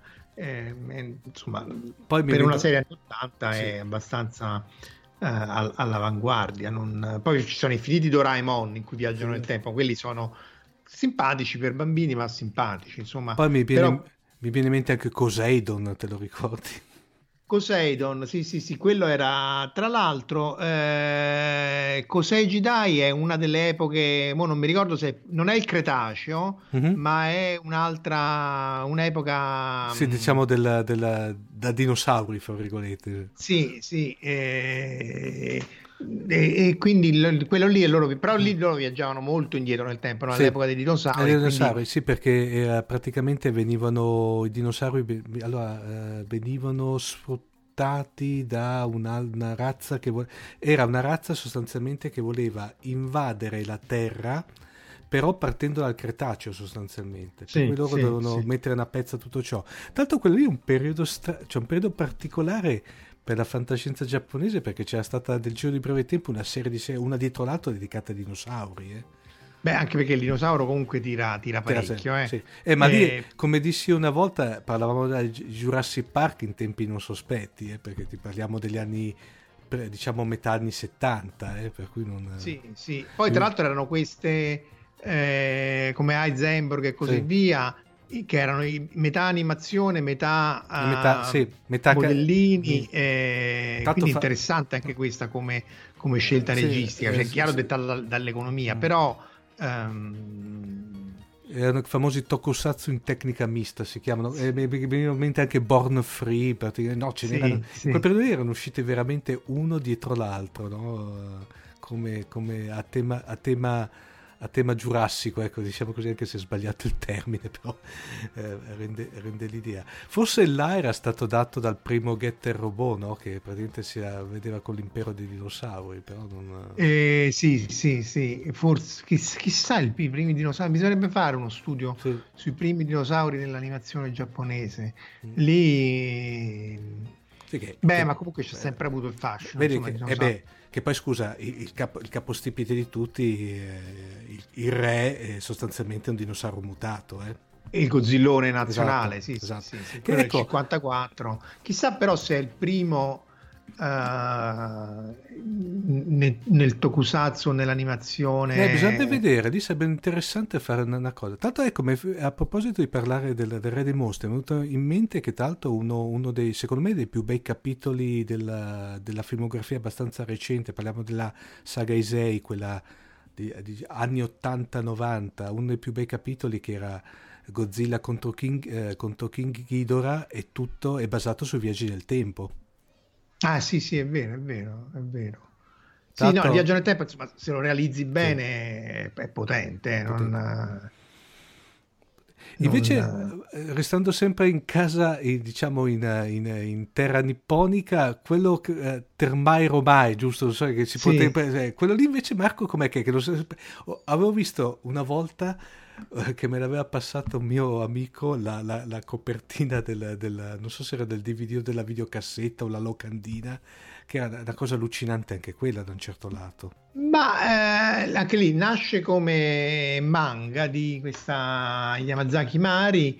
eh, lei però appunto è una che conosce bene la storia itali- italiana, insomma romana, eh, e infatti questo Termae Romae è scritto così, cioè in, in katakana è, è Terumae Romae, perché appunto a quanto pare i latinisti dicono che in realtà il dittongo si pronunciasse così e non Terme Rome. Quindi anche lì bisogna capire se c'è qualche latinista tra gli ascoltatori eh, ci può confermare o smentire, ma io so che se non sbaglio non si sa esattamente quale fosse la pronuncia del latino, mh, appunto de- del latino classico. Comunque sia, c'è questo qui.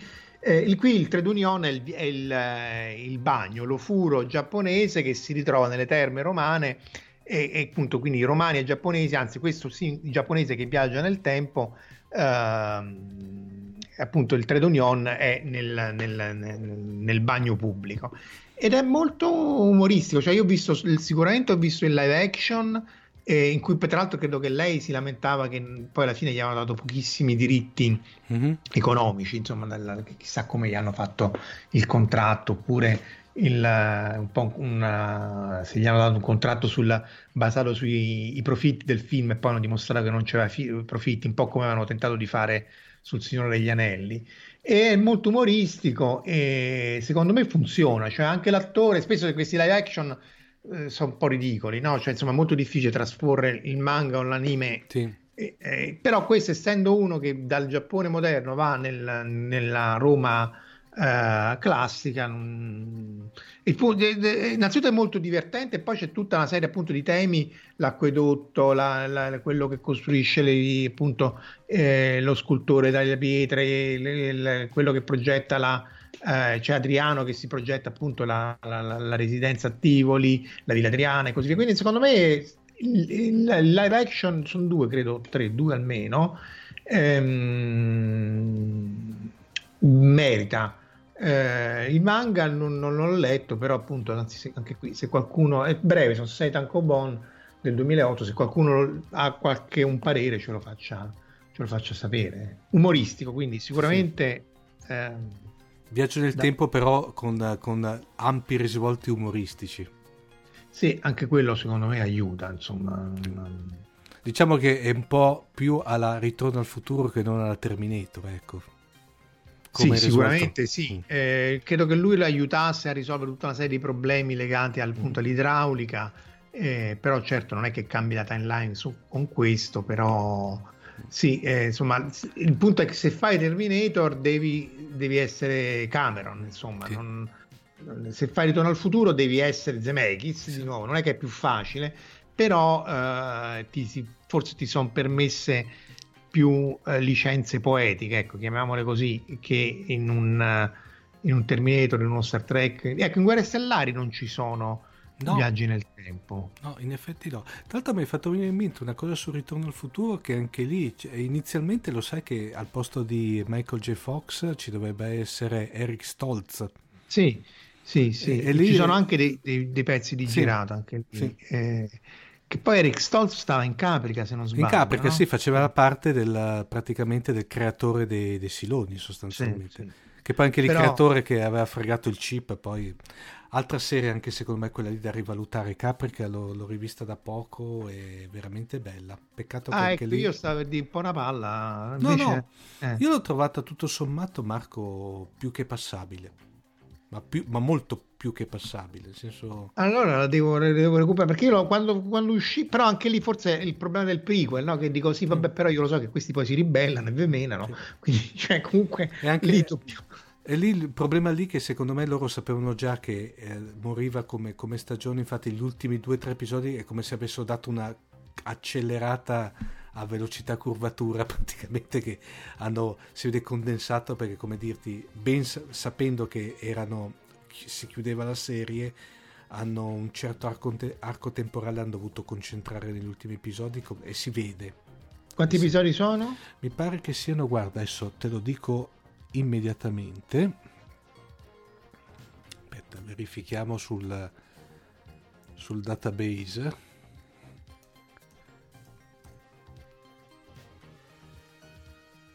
Una stagione, sì, no, eh, 18. 18, sì. Sì, sì, quindi si vede che è una cosa tagliata un sì. po'. Un no, mi pare che uh, nel, nel, nell'idea iniziale doveva svilupparsi su più. Per doveva proprio far vedere il, la creazione dei, eh, dei, siloni e dei, primi, e dei primi esperimenti di possibile silone umano che poi dopo sono venuti, li hanno portati avanti nello sviluppo le, i, i, i, siloni per intenderci. No? Sì, perché quelli venivano dall'altra terra e quindi... Anche lì si può dire che ci può una sorta di viaggio nel tempo, perché anche lì, eh, non so se...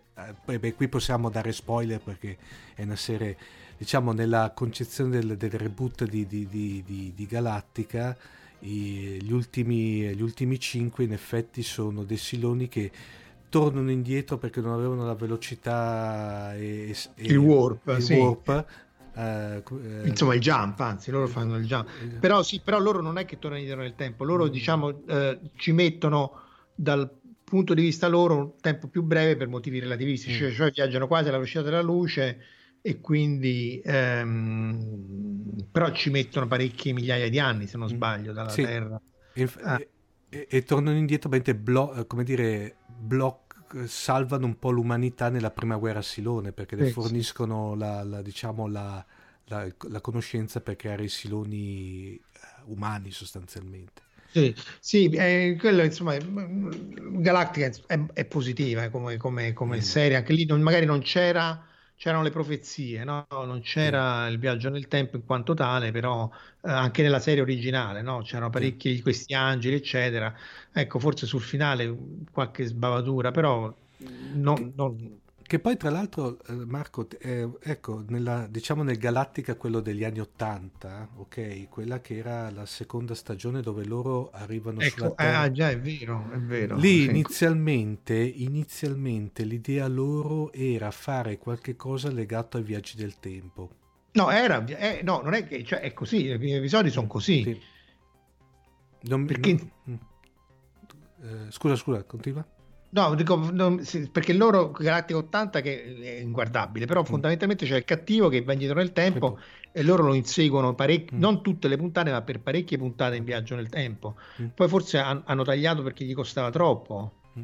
Eh, guarda, eh, io non me la ricordo benissimo, però sì, in effetti sì, è vero, è vero. Cioè, nel senso che l'idea iniziale evidentemente era fare proprio la serie con questa, con questa diciamo, con questo format. Poi evidentemente dopo hanno hanno smesso, hanno dato quella virata dei bambini che è una roba sì. inguardabile.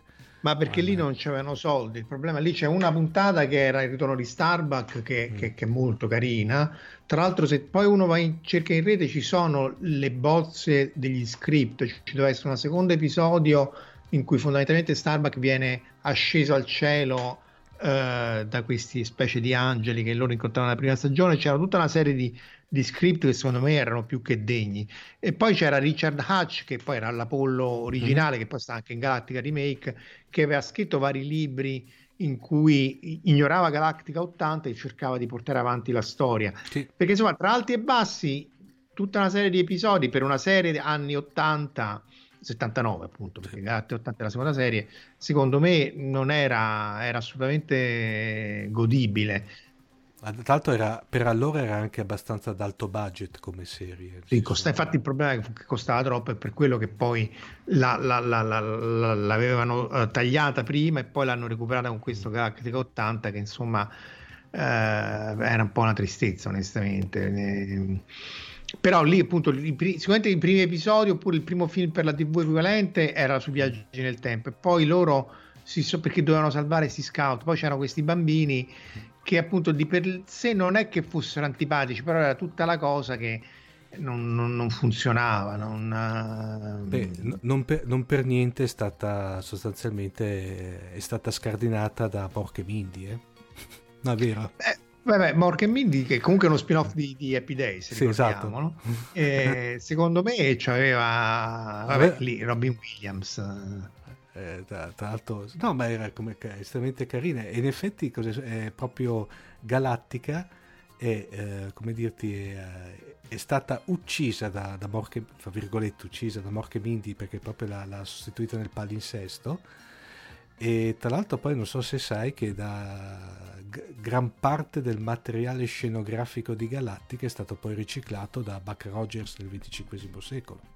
Ah, questa mi mancava. Dunque, io sapevo che le, alcune navi, perché da, da Armor, no, erano mm. state usate anche in Silent Running, che sì, da noi era arrivato sì. come la seconda Odissea. Che quello, anche lì, niente viaggi nel tempo, secondo me è un film molto molto carino. Uh, è un film che uh, io sono molto legato a quel film. Eh, no, è, il film di, secondo me di, è, è, poesia allo stato puro, ma parlo per me. Eh.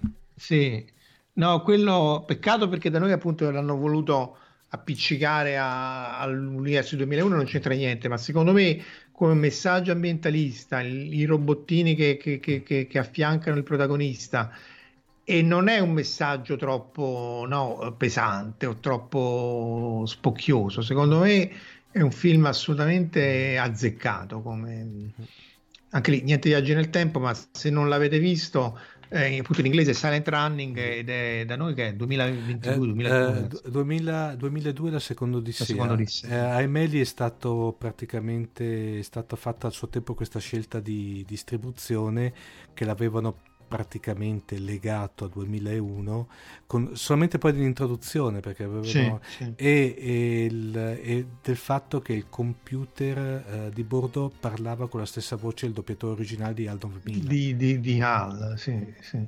E, vabbè queste cose comunque è incredibile gli scempi è vero che anche gli americani con i Godzilla tu, tu ci insegni Ma, guarda io ho scritto più di una volta, fra cui un, uno, uno, dei miei cavalli di battaglia che si un articolo che si intitolava Nel caotico impero dei mostri, proprio, cioè, beh, eh, Marco, eh, c'è tut, tutta, tutta la saga di Gamera che è arrivata in Italia, era tutta virata a considerare Gamera chiamato Grande King, e, e, con titoli tipo King Kong contro l'impero che King Kong non c'entrava assolutamente niente gran parte dei io mi ricordo il mitico eh, beh, adesso ehm, il titolo originale giapponese non me lo ricordo Destroy All Monster che è quella, quello, ah, sì. quello dove c'è tutto il pantheon di mostri giapponesi che mena King Ghidorah eh, che in Italia è uscito come gli eredi di King Kong cioè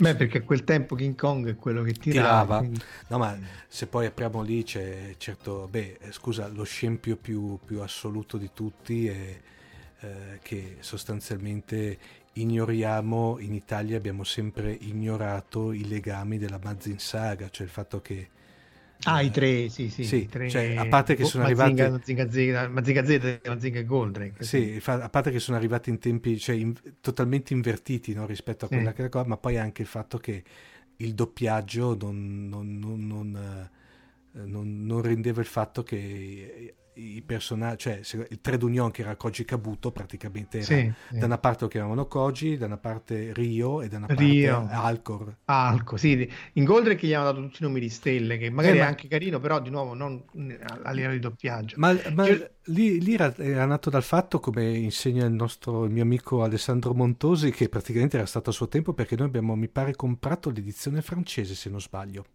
Ah, sì, sì, sì, sì. Per cui lo, Goldorak. Goldorak, esatto. Tra l'altro poi sai perché si chiama Atlas UFO Robot? L'Atlas mi pare che perché era tipo il, no, il libro di Spiego sì, Spiegone, no? Lo Spiego era il Depliant, praticamente Atlas potrebbe essere la, un sinonimo di Depliant brochure praticamente, perché quando è arrivata la, la serie li hanno denominata Atlas UFO Robot e pensavano che era il titolo della serie praticamente invece era la brochure di UFO Robot no? praticamente sì sì da questo punto di vista vabbè anche adesso i doppiaggi sono molto meglio grazie a Flora, Gabriella sì. e compagni ma insomma gli scempi non mancano, eh, perché poi... Eh, ma erano, sai che cosa? Erano altri tempi, secondo me, un po', devo dire la verità, però un filino li rimpiango, ti ricordi? Quando c'è questa cialtrogia, cialtronaggine involontaria che secondo me era, era bellissima, secondo, parlo per me. Beh, gli dà un po' la patina del disco di vinile che, no, sì. che, che, che, che gracchia e quindi il bello che gracchia, e certo eh, vabbè, questo, mai io avrei pensato che eh, uno avrebbe avuto potere a, a, nel, in un centimetro quadro, poco di più, tutti, tutti, i cartoni animati esistenti, tutti i videogiochi, tutti i libri, eccetera, eccetera. E quando, quando trasmettevano una cosa sulla Rai, la trasmettevano e punto. Cioè, poi non è mm. che se la trasmettevano dovevi aspettare che due anni dopo la rifacevano. Quindi, eh, però appunto è chiaro che l'opera artistica veniva in qualche maniera stravolta, quindi appunto tu non sapevi che quello era Koji Kabuto, lo stesso, poi dici vabbè pazienza, non è che c'è avuto l'infanzia rovinata, però eh, insomma non è ovvio che poi uno possa apprezzare appieno il, il messaggio di molte cose non c'era, eh, però insomma il messaggio del, del, dell'artista in questa maniera. È, è, vero anche che erano anche periodi, Marco, dove eravamo letteralmente in overdose, ti ricordi? Un overdose di anime, mi ricordo, cioè, c'è praticamente una cosa serie che praticamente come dirti, ti arrivavano a livello mensile, no? Sì, sì. Beh, diciamo, la RAI prima facevano poche, no? C'erano i Capitan Harlock, Capitan Futuro e così via. Poi con le private effettivamente eh, non dico che si faceva fatica a stargli appresso perché bastava tenere accesa sempre la televisione, però insomma, io ecco mi ricordo che litigavo con mio fratello perché io volevo vedere Spazio 1999 e lui Capitan Harlock. Questo sì, bisogna fare una missione di, eh, di gusti. E eh, in questa seconda parte invece Marco analizziamo quella che è una, una vera e propria chicca che tra l'altro ti devo dire, ti devo ringraziare perché me, me l'hai fatta scoprire te, nel senso che io devo dire la verità avevo visto ma veramente tipo Warp Drive che era passato però non avevo dato molto credito e invece si è rivelata una piacevole scoperta parliamo di questo film che si intitola Primer Uh, tra l'altro è un film indipendente del 2004 che è stato uh, diretto e interpretato da Shane Carruth. Eh, tra l'altro ha avuto anche due, due, importanti riconoscimenti al Sundance Film Festival, che ricordiamo che quel eh, festival perché sia stato creato da Robert Redford sì, per i film sì. indipendenti. E poi la cosa incredibile, Marco, che è stato girato con appena 7000 dollari. Sì, 7.000 dollari, ne ha fatti 841.000, eh, però non si vede. Ecco, l'altra cosa interessante è che è stato girato con un budget no. ridicolo, ma non si vede. Diciamo eh. che potrebbe essere tanto. Allora, non, cercheremo di non dar spoiler, anche se è un film del 2004. L'unica cosa che ho visto è che è di abbastanza difficile eh, reperimento nei canali ufficiali. Eh sì, eh, ahimè. ahimè quelli ufficiosi si trova, quelli ufficiali. No, Amazon credo ce l'abbia, mm. eh, forse non quello italiano. Eh, no, per i due, diciamo, i, due, i streaming ufficiali non ce l'hanno, Marco. Quello ho provato a controllare. No, io parlavo del, ah. del DVD. Eh, no. Mm. Eh, no, il streaming perché comunque appunto il film del 2004 è una cosa abbastanza sì, eh, è abbastanza sì, c'è il DVD ma costa 80 euro effettivamente.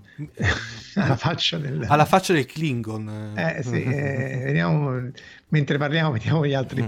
comunque sia diciamo ehm, purtroppo appunto è di difficile eh, reperimento. Non sta sui canali principali Netflix, Amazon o chi per lui. Non so se su, sui 50.000 streaming eh, che conosce Marco Daddia sta da qualche parte ma se vi capita recuperatelo perché appunto è, è estremamente ingegnosa. No? Tu mm, ti è piaciuto, insomma? Allora, direi che me lo son, devo dire la verità, Marco, me lo sono visto due volte.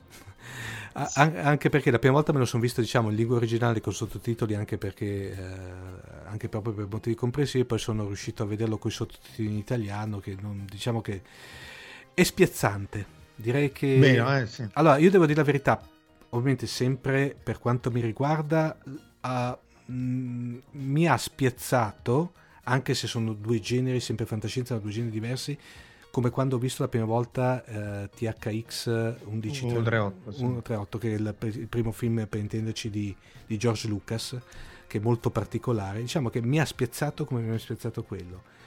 È veramente... Mm, e, secondo me è da vedere perché a questo punto anche ho, ho, non dico che ho difficoltà ad esternare la cosa, per esempio, prima di tutto che mi ha colpita, ovviamente cercheremo di non dare spoiler, comunque questo non penso che sia uno spoiler, che per una buona, buona metà del film non si riesce a capire cosa fanno questi. Sì, loro hanno questi dialoghi molto, diciamo, molto realistici. Qualche... Molto... Esatto, esatto. Eh, un po' la hanno, no? che loro non, sì. il regista non si cura di far capire con lo spiegone, cioè lo spiegone qua non c'è. E...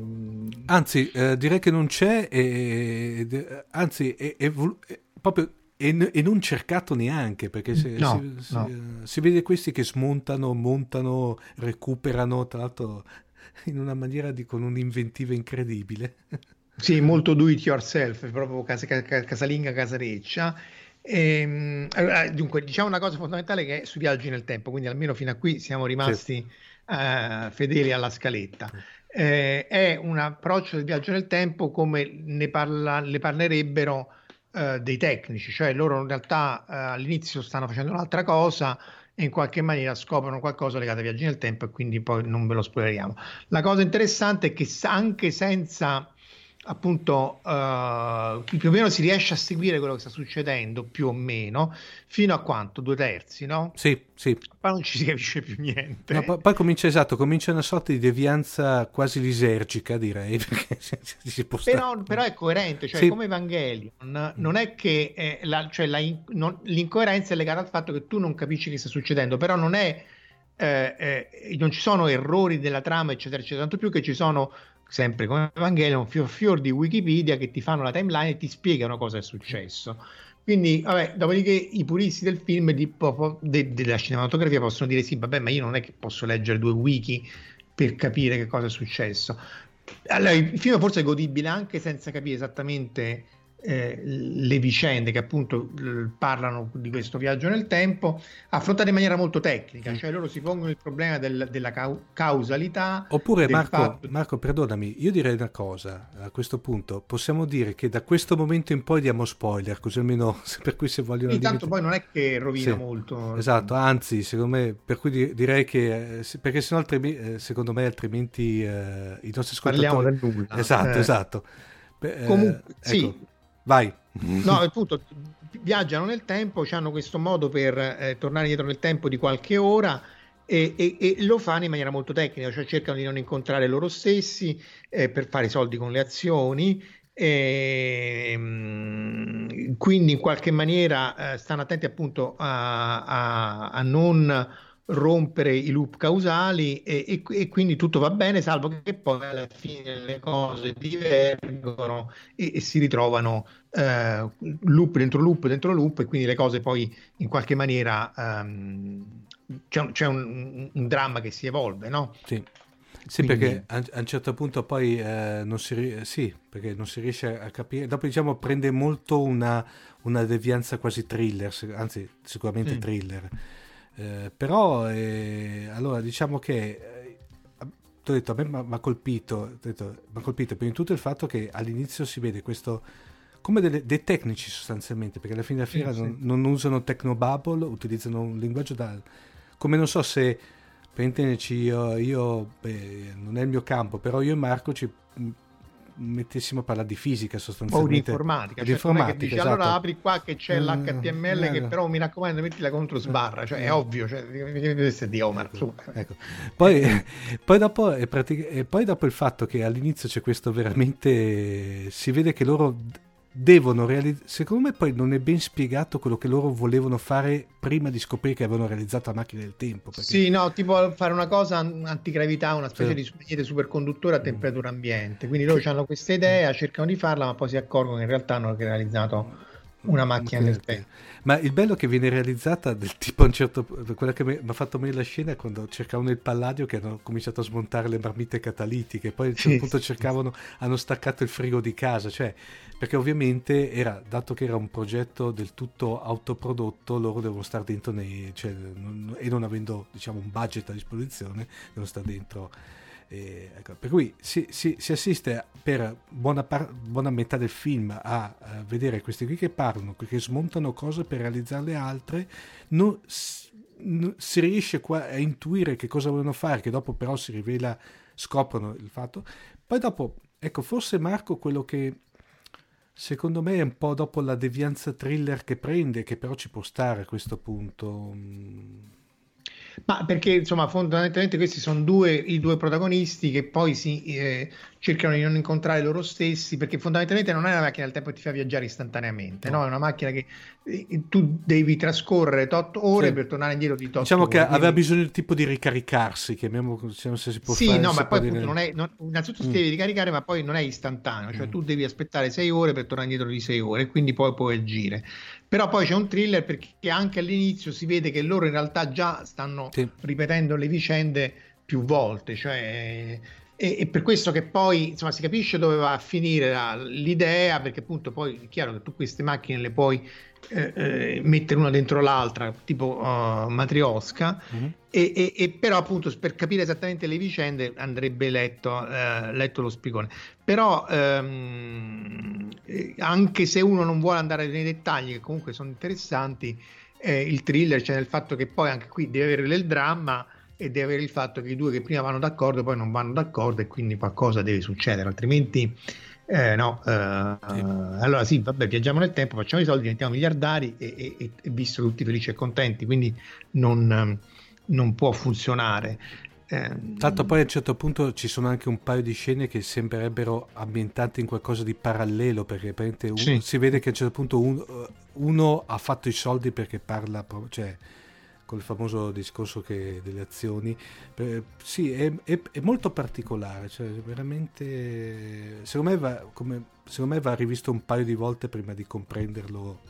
Sì, secondo, e poi secondo me merita perché sono quelle cose che anche rivedendole, sempre se uno c'ha tempo, sì. eh, perché... Eh... a parte che dura anche poco Marco, perché mi sì, dura un'ora e venti, no, no uh, 77 minuti. 77 minuti, sì.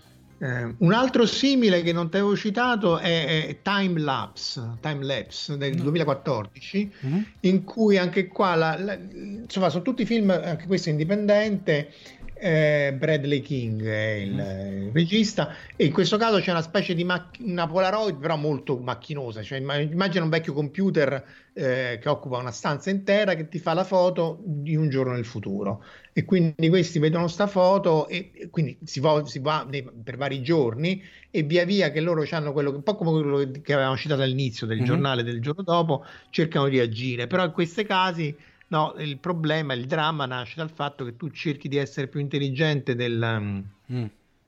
del, del futuro, ma non, non, non, non, lo sei. Questo è un, è un, diciamo, un tema esplorato molto nei, nei, romanzi di fantascienza, sì. cioè il fatto che se tu devi essere coerente, evitare eh, loop causale e così via, eh, va indietro nel tempo, in tutto in un contesto, magari ti pensi che c'è una certa serie di, di, circostanze, ma in realtà poi le circostanze sono completamente differenti. Questo time lapse, ecco, eh, suggerisco sia a te che agli altri, se, se possibile, di recuperarlo, perché anche questo eh, magari è un budget un po' più alto di, di Primer. Primer, mm. secondo me, è, a mio modesto avviso, probabilmente sbagliato avviso, è superiore, però questo pure è divertente. È appunto è un viaggio nel tempo tecnico in cui non, um, eh, appunto non c'è il Terminator, non c'è la macchina del tempo di Herbert George Wells, che tutto, con tutto che sono tutti e due bei film, no? sì. sia quello originale che il remake. Tutto sommato, se vogliamo tornare ai grandi classici, sono piacevoli però è un film assolutamente da vedere. Invece un film che mi ricordo Marco che lì invece esattamente, cioè nel senso che era ad alto budget, eh, come dirti, pompato con una, una, una, una battage pubblicitaria elevatissima che poi si è rivelato al botteghino, non dico un flop, ma molto di sotto le aspettative, era Free Jack in fuga dal futuro, non so se te lo ricordi. Era, no. Allora era quello tratto da Anonima al di là di Robert Sheckley, che era quello anche mm. con Mick Jagger, il leader del Rolling Stone. Sì. Aveva un cast della Madonna perché aveva dentro Mick Jagger, aveva dentro Anthony Hopkins, eh, aveva dentro aspetta, René Russo, cioè aveva un, uh, uh, uh. che era quello sostanzialmente che parlava grosso modo che in un futuro in un futuro diciamo quasi eh, non, non, molto in là rispetto ai nostri giorni eh, si era scoperto come travasare la coscienza eh, da, un, da, un, corpo a un altro ok per cui c'erano quelli abbienti di eh, i ricchi sostanzialmente che recuperavano corpi giovani no, passato, passato. Ah, ah. Eh, tipo praticamente di quelli che mo- morivano in circostanze diciamo tragiche venivano proprio mm-hmm. recuperati e, e, dentro venivano, come posso dire, in questi corpi che venivano recuperati venivano come formattati, passami il termine, e veniva eh, installata dentro la, la coscienza del, del, del, del, ricco committente. Mm-hmm. Eh, ed era eh, stato molto particolare. E allora, il, se il film è tanto è godibile, state attenti, cioè non dico che è una, una ciofeca, però allora era stato non è che aveva avuto un, un, alti... un altro esatto eh, tra Beh, Rotten Tomatoes gli dà il 19% leggo eh, su Wikipedia ma addirittura, addirittura sembra sembra che detto questo qui ehm, tra l'altro è citato vedo adesso da Wikipedia che non lo ricordavo che eh, sai che quando fanno le pellicole di solito fanno una sorta prima di immetterle nel, eh, direttamente sì. fanno una sorta di visione test no? Mm-hmm. e questa qui era stata rifatta al 40% del film cioè nel senso che la visione hanno dovuto rigirare il 40% delle... Beh, delle mazza, è quasi metà. È, è, esatto, è quasi metà, no?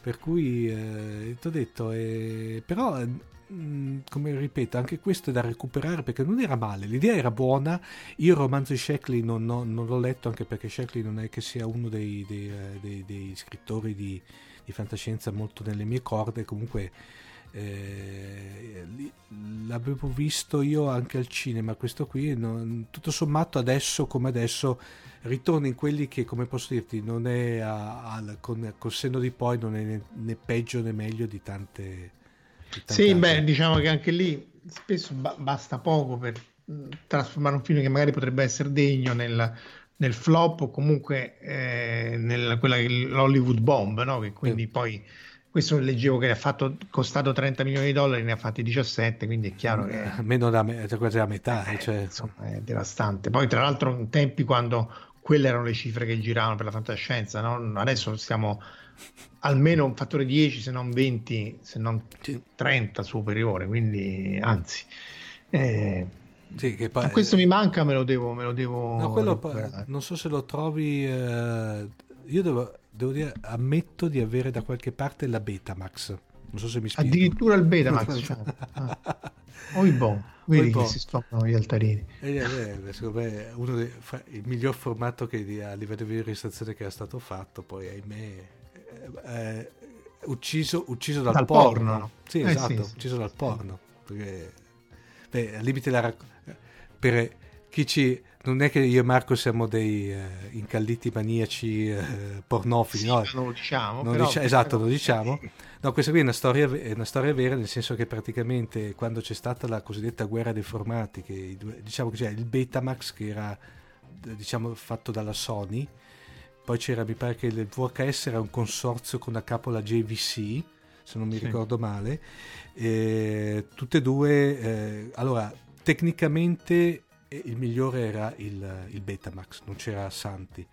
Sì, sì. Dov'è il problema? Che quando, e tra l'altro era nato un, un, po' prima rispetto al VHS, quando il VHS è stato lanciato sul mercato sostanzialmente aveva uh, una, si può dire banca dati, no? un catalogo di, ben, di, fornito. ben, fornito. a livello di, di, di porno, cui, eh, cosa che invece il Betamax non aveva perché questo ha decretato la, la, la, la, la diffusione e poi la, morte del Betamax, che tra l'altro il Betamax è poi riciclato in ambito professionale, infatti sì. uh, tuttora adesso si sentono le famose be- uh, Betacam, ci sono ancora in circolazione, sì. vedo i Mediaset ce le hanno, e, che ovviamente adesso è tutto in digitale, però alcune cose ci sono ancora su videocassette, ci sono ancora le Betacam che erano queste eh, telecamere eh, uniblocco, per cui avevano il videoregistratore e la telecamera un blocco unico, che utilizzano ancora il, il Betamax come, come, come formato.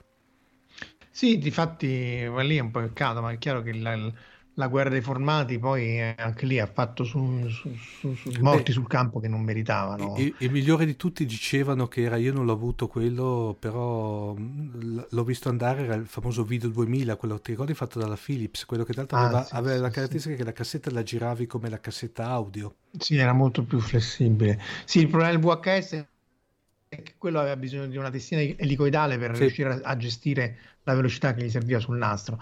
Per quanto farraginoso era, io ho ancora due o tre videocass- mm. videoregistratori, e rimane il fatto che appunto come elettronica e come elettromeccanica erano veramente degli oggetti sì. bellissimi. Mamma mia. Eh, magari se, se avete tempo cercate su YouTube Tech Moan, eh, cioè colui ah. che si lamenta di te, non so se l'hai mai visto, lui è molto molto bravo fa tutti questi formati morti, ma riesce a pescare delle cose tipo il vinile video, cioè sì? il vinile su cui registravano i video. Eh... Beh, eh, Marco, io ho ancora, uh, tanto per rimembrare del cimitero della tecnologia, ho ancora il laserdisc. Sì, sì, quello pure io. In realtà temo eh. che mi sia rotto, devo riparare. No, tra l'altro, Però... aveva, ragazzi, aveva una qualità che era una cosa incredibile, secondo Beh, me. 400 righe, perché il VHS mm. era 220 eh, il, il, il Laserdisc che tra l'altro era analogico, eh, non è come i CD, cioè era registrato eh, in maniera come un vinile però con laser, veniva letto, era 440 righe, quindi il doppio della risoluzione del VHS, quando le, la televisione credo che avesse 525 righe se non, se non sbaglio.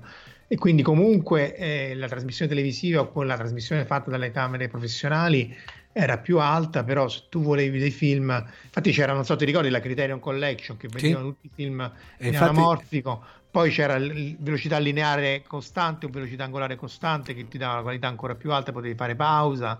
Eh, beh, Laserdisc era un bello oggetto, anche bello visivamente. Sì, cioè, non... eh, perché eh, per, per, i pochi che non se lo ricordano era un 33 giri sostanzialmente, sì. grosso modo un 33 giri, tra l'altro un 33 giri è, è molto bello esteticamente perché aveva praticamente una, a parte questa, come dire, tutti questi colori, che cosa, ma poi anche in certe edizioni, io per esempio mi ricordo che ho, il, ho Jurassic Park, mm-hmm. il primo, a parte avere un packaging che è una cosa veramente sì. bellissimo, cioè una cosa incredibile, poi ehm, immaginate di vedere proprio un, un, un, super, un, cidone, un dividone sì. praticamente, era come, come cosa. Eh, bei, bei, tempi quelli lì. Que- o quello sì. o, o, Star Trek The Motion Picture, quello in inglese però, perché non era mai uscito in italiano, cioè non so se è uscito in italiano io, magari avevo preso in inglese è una cosa, eh, per esempio in, in Betamax ho quasi tutta la serie classica registrata da Tele Monte Carlo con, che era Star Trek Destinazione Cosmo. Ah, beh, ma stiamo parlando del, del, dell'alba dell'uomo quasi. Io quando andai, quando facevo la tesi nel 92 negli Stati Uniti, nel, nel Nuovo Messico, avevo affittato un videoregistratore, ne avevo comprato un altro e mi ero fatto dare da una che aveva il, um, un negozio di fumetti eh, tutta la serie che Next Generation, quindi la notte doppiavo come un matto tutta Next Generation. Beh, però bei, bei tempi, ti ricordi quando si facevano le, si registravano i film con, eh, stando attento a quando partiva la pubblicità? Ah, la pubblicità, eh, certo. Eh, cosa, che, che, cosa che adesso con i giovani tipo il Taddia con sto cazzo di streaming loro non, non, non sanno cosa sì, si sono persi voglio no? vedere a parte il mazzo appunto eh. a vedere il film registrati eccetera. Prendi il film prestato prendi eccetera per fare una puntata. Non ci avrebbe ammorbato con otto puntate al giorno sì eh, appunto. streaming. Ecco appunto diciamocela tutta ecco eh, la tecnologia è pericolosa in mani. Esatto in, in certe mani esatto. Eh, Marco, altre cose che ci possono venire in mente sempre... Ah, guarda, forse per chiudere potremmo forse... citare l'animazione eh, comica eh, americana dei, mm. dei viaggi, cioè diciamo i Griffin, il viaggio nel tempo è quasi una puntata su due, no? Perché lì Seth MacFarlane, che tra l'altro eh. non l'ha messo in The Orville, mm. e Stewie, che è questo ragazzino genio criminale, si costruisce una macchina del tempo e quindi metà delle avventure, no, metà no, ma insomma un buon 20% delle avventure sono basate su viaggi nel tempo, eh, paradossi temporali, loop, cloni che si creano, perché è chiaro che poi in un contesto eh, surreale come i Griffin, eh, Family Guy, insomma, mm-hmm. Ehm, non, ti po- non, te, te ne fo- non ti poni il problema formale della, eh, della consistenza o del, del, poi del chiudere l'episodio, la timeline. Quindi lì eh, i Griffin forse è il... Um, è la serie americana con più uh, viaggi nel tempo. South Park l'avevamo già citato, ce ne sono relativamente pochi di questi che venivano dal futuro. Eh, I Simpson anche molto poco, tutto sommato, perché è vero che era surreale, però non surreale a livello del... cioè più che surreale, eh, no, come la definiresti? È... Uh, metafisica. Di... Metafisica. Io comunque, insomma, qualche Treehouse of Horror, quelle, le puntate di Halloween, ci sono mm. vari, vari viaggi nel tempo di Homer, però non non sfociano mai diciamo nelle avventure mainstream Futurama ecco quello sì quello è, vabbè, ma è chiaro che in un contesto no. di fantascienza uh, come quello di Futurama eh, parecchie puntate sì. sono basate sul viaggio nel tempo Credo addirittura l'ultimo episodio è proprio basato sul viaggio nel tempo quindi... di Futurama aveva fatto morire quella puntata che non c- beh, c'entrava in un certo senso con il viaggio nel tempo dove praticamente cos'è che lui eh, deve utilizzare il bancomat suo, del suo conto corrente praticamente che nel frattempo è diventato di uh, x mila uh, dollari perché ovviamente da, da quanto interessi lui... composti esatto Cosa, che però c'era il problema che non riusciva a usare il bancomat perché ormai era una tecnologia talmente obsoleta no, preistorica per loro no? per cui non mi ricordo quella, quella puntata lì era carinissima era. beh Futurama anche lì se, se, avete tempo voglia e non vi è mm. capitato di vederlo è molto intelligente come scrittura sì eh, ma, ma, ma, secondo me tutti il, il, il trittico uh, Griffin, Sound Park e Simpson, anche se sono diciamo di autori diversi, però ragazzi, è, ed è veramente un peccato Marco che mh, secondo me sono arrivati in Italia in maniera abbastanza, come dirti, strana, se si può dire. Beh, i Simpson mi ricordo quando insomma, sì. eh, ruppero tutti gli schemi dell'animazione, sì. perché in effetti anche in America Ehm, poi arrivò South Park che ancora di più perché era molto graffiante. Nei, nei, sì. Anche se in Italia la, le, le, prime edizioni erano molto edulcorate, no? nel senso Beh, sì, doppiaggio. Insomma, sì. è chiaro che in un contesto di televisione dove te lo, lo facevano su non so se era Italia 1 qualcosa Italia, del genere. Italia 1, Italia 1. Eh, non è chiaro lo devi fare a mezzanotte South Park, non, sì. Eh, anche perché poi loro avevano questa voglia di decostruire il politically correct, la, la, la, no, la sì. sitcom, quindi è chiaro che, che, che è assolutamente sottoscrivibile come, come approccio e quindi è chiaro che questi bambini di, di 6-7 anni che dicono tutte parolacce eccetera eccetera si ammazzano a vicenda sì. quello, il povero Kenny che muore ogni episodio eh, e poi si svela perché tra l'altro negli episodi più avanti no? perché è legato al mito di Cthulhu e insomma non, non, poteva andare certo in prima serata. Eh, ecco, poi ecco, uno che secondo me è, è, sottovalutato è King of the Hill, che è fatto da uno dei, degli scrittori dei Simpson, è ambientato in questa redneck um, in Texas. Il protagonista mm. è un venditore di, di, di, di, accessori per propano, per griglia da propano e questa cosa, se vi capita recuperato, sono parecchie stagioni, 11 credo, mm-hmm. ma c'ha di bello che mh, invece lì è assolutamente eh, realistico, cioè nel senso non c'è il surreale, non c'è eh, Homer che diventa ricco, la macchina del tempo, l'astronave, eccetera, eccetera, la vita di questi qui molto particolare eh, però è una, tra l'altro uno spaccato della, dell'America, appunto tex, tec, del Texas redneck, ma non eh, inteso in senso negativo, in senso lo, zotico, ma semplicemente gente che eh, vive nell'America continentale, non sulle coste, quindi è un tipo di vita eh, differente. Quindi se vi capita di recuperarlo, eh, affronta tutta una serie di temi eh, con molto tatto, insomma c'è il bambino che poi si innamora della, della, della ragazza che, è, eh, che non, è, non, è, la solita giapponese, è orientale, credo se, se, lausiana se non sbaglio lei, che è trattato molto con molta delicatezza, poi diventa quasi uno stalker, mm. insomma su tutta una serie di aspetti, la, la, la, moglie di questa che dovrebbe insegnare lo spagnolo ma non sa lo spagnolo, la, la, nipote che vorrebbe fare la sciampista, insomma lavorare in un parrucchiere ma in realtà è bravissima a riparare le macchine, sono vari aspetti. Che forza. Eh, se, se, vi capita... Mh, mm, perché è chiaro che col vincolo che devi fare cose realistiche eh, puoi fare molte meno cose, per far ridere è più difficile, insomma, non... Bene. La macchina del tempo fa ridere, insomma, oltretutto.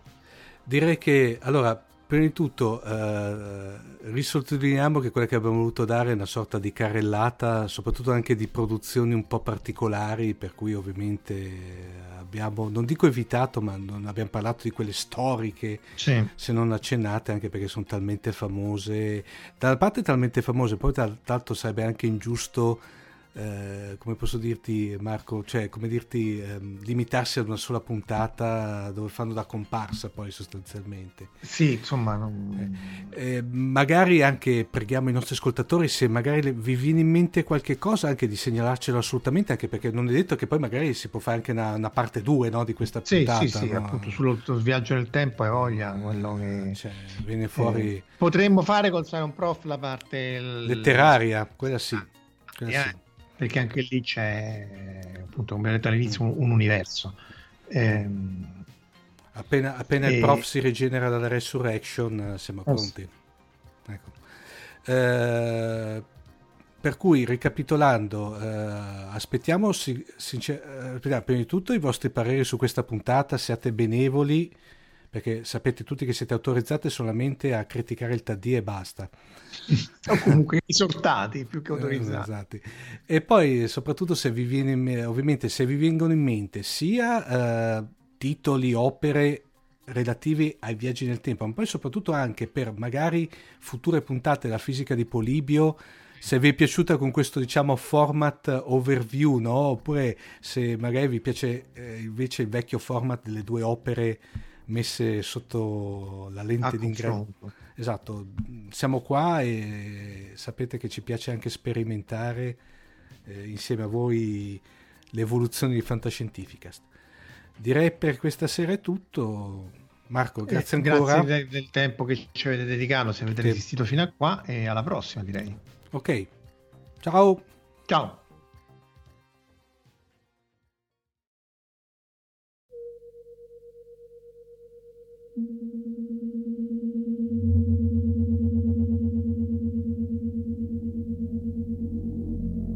Il paradosso del nonno è un celebre paradosso sul viaggio nel tempo.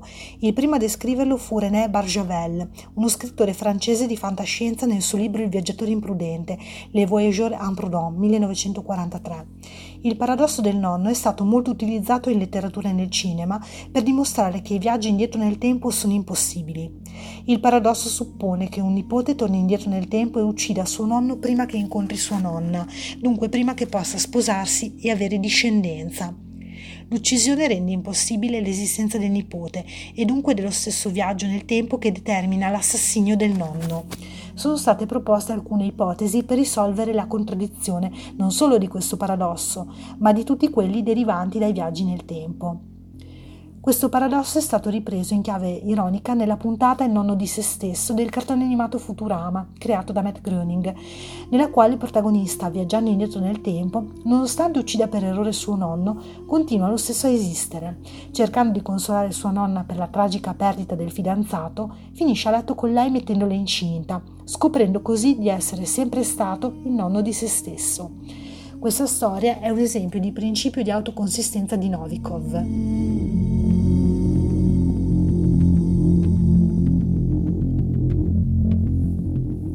Nel film The Time Machine vi è un esempio esplicito del principio di Novikov. Il protagonista, in seguito alla morte della sua fidanzata, costruisce la macchina del tempo con lo scopo di tornare indietro nel tempo e salvare la sua amata. Ma ogni volta che lui tenta di salvarla, accade qualcosa che porta alla morte della donna. La spiegazione per cui il protagonista non riesce nel suo intento viene data allo stesso dal crudele Uber Morlock.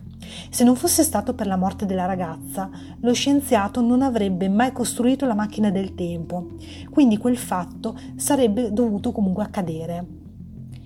Il principio di autoconsistenza di Novikov è stato utilizzato come fondamento anche eh, di serie della ABC come Lost, telefilm che a un certo punto della quarta serie comincia a contemplare i viaggi nel tempo, mostrando come siano stati gli stessi protagonisti a causare gli eventi che nel futuro, il presente delle prime stagioni, hanno portato il loro aereo a cadere sull'isola e come alcuni personaggi siano stati guidati dai consigli di altri protagonisti nel passato e alcune volte da loro stessi a una controparte più giovane.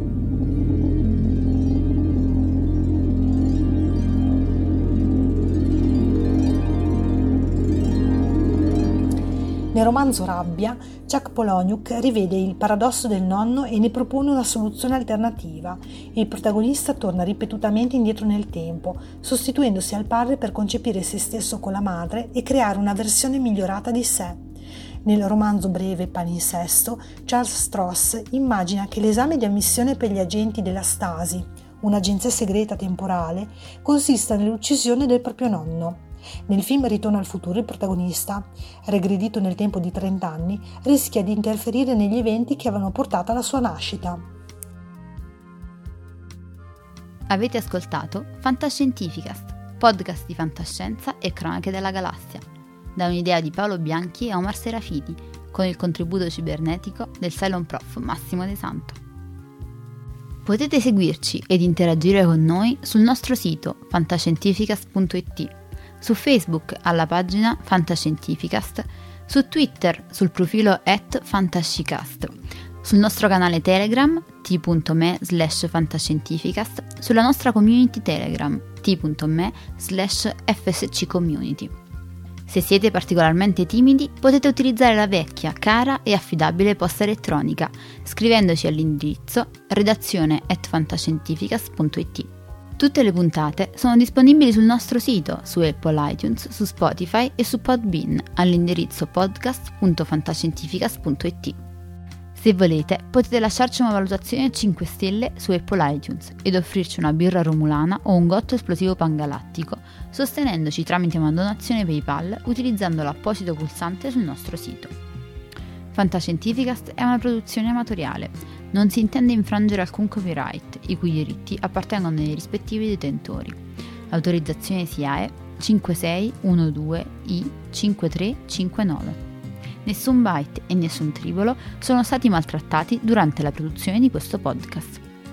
Alexa 4 e l'equipaggio di Fantascientificast vi augurano lunga vita e prosperità e vi danno appuntamento alla prossima puntata lungo la rotta di Kessel.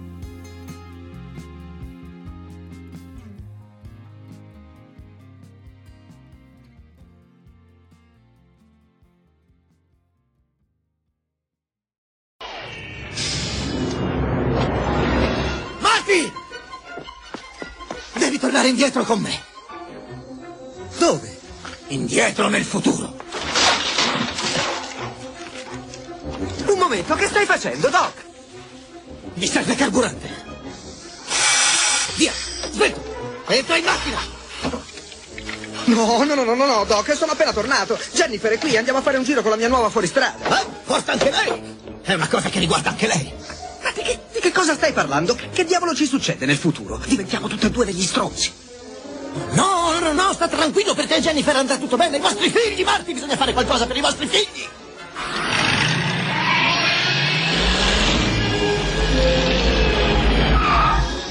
Doc, ci vuole più rincorsa, non c'è strada sufficiente per arrivare a 88 miglia. Strade? Dove andiamo noi non ci servono. Strade. Senti, Marti! Ma, Marti! Marti, guarda queste bustine di fiammiferi che ho fatto stampare per il mio autolavaggio. Una DeLorean volante.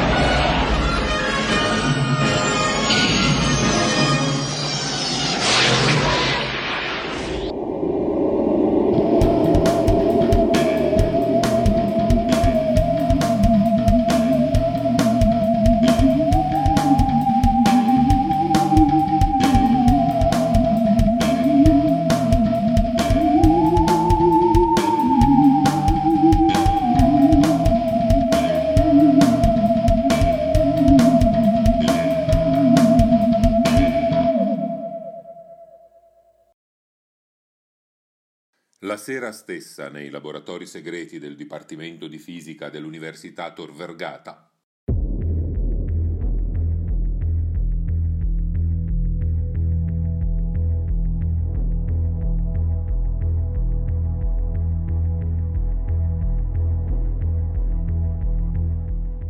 Allora Omar, qua siamo pronti, eh? guarda che cosa ti ho combinato. Macchina del tempo pronta all'uso. Cazzo, che figata.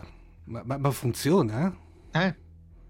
Sì, sì, funziona. Secondo me possiamo cambiare tutti gli eventi principali della storia d'Italia e del mondo. Basta girare qui e possiamo Ah. andare.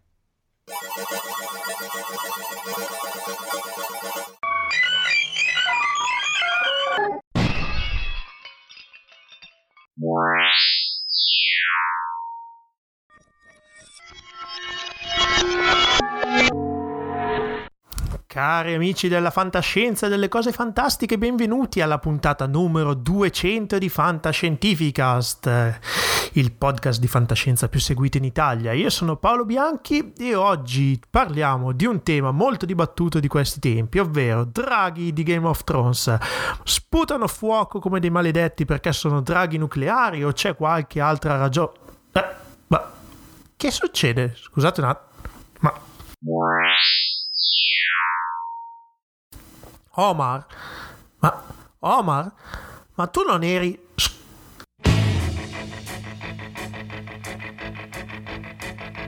It's astounding. Time is fleeting. Madness takes its toll. But listen closely. Not for very much longer. I've got to keep control.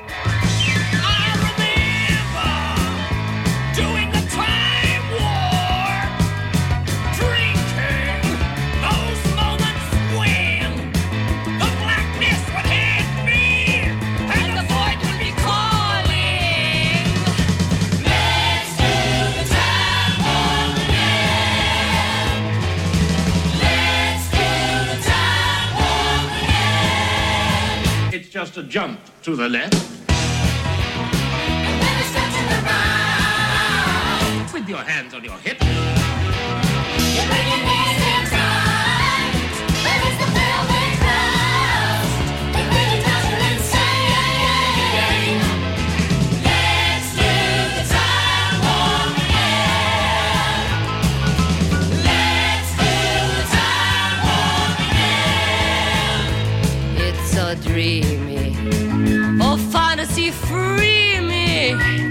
you can't see me.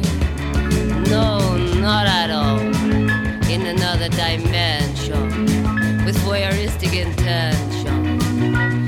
Well secluded, I see all. With a bit of a mind flip, you're into the time slip. And nothing can ever be the same. You're spaced out on sensation. Like you're under.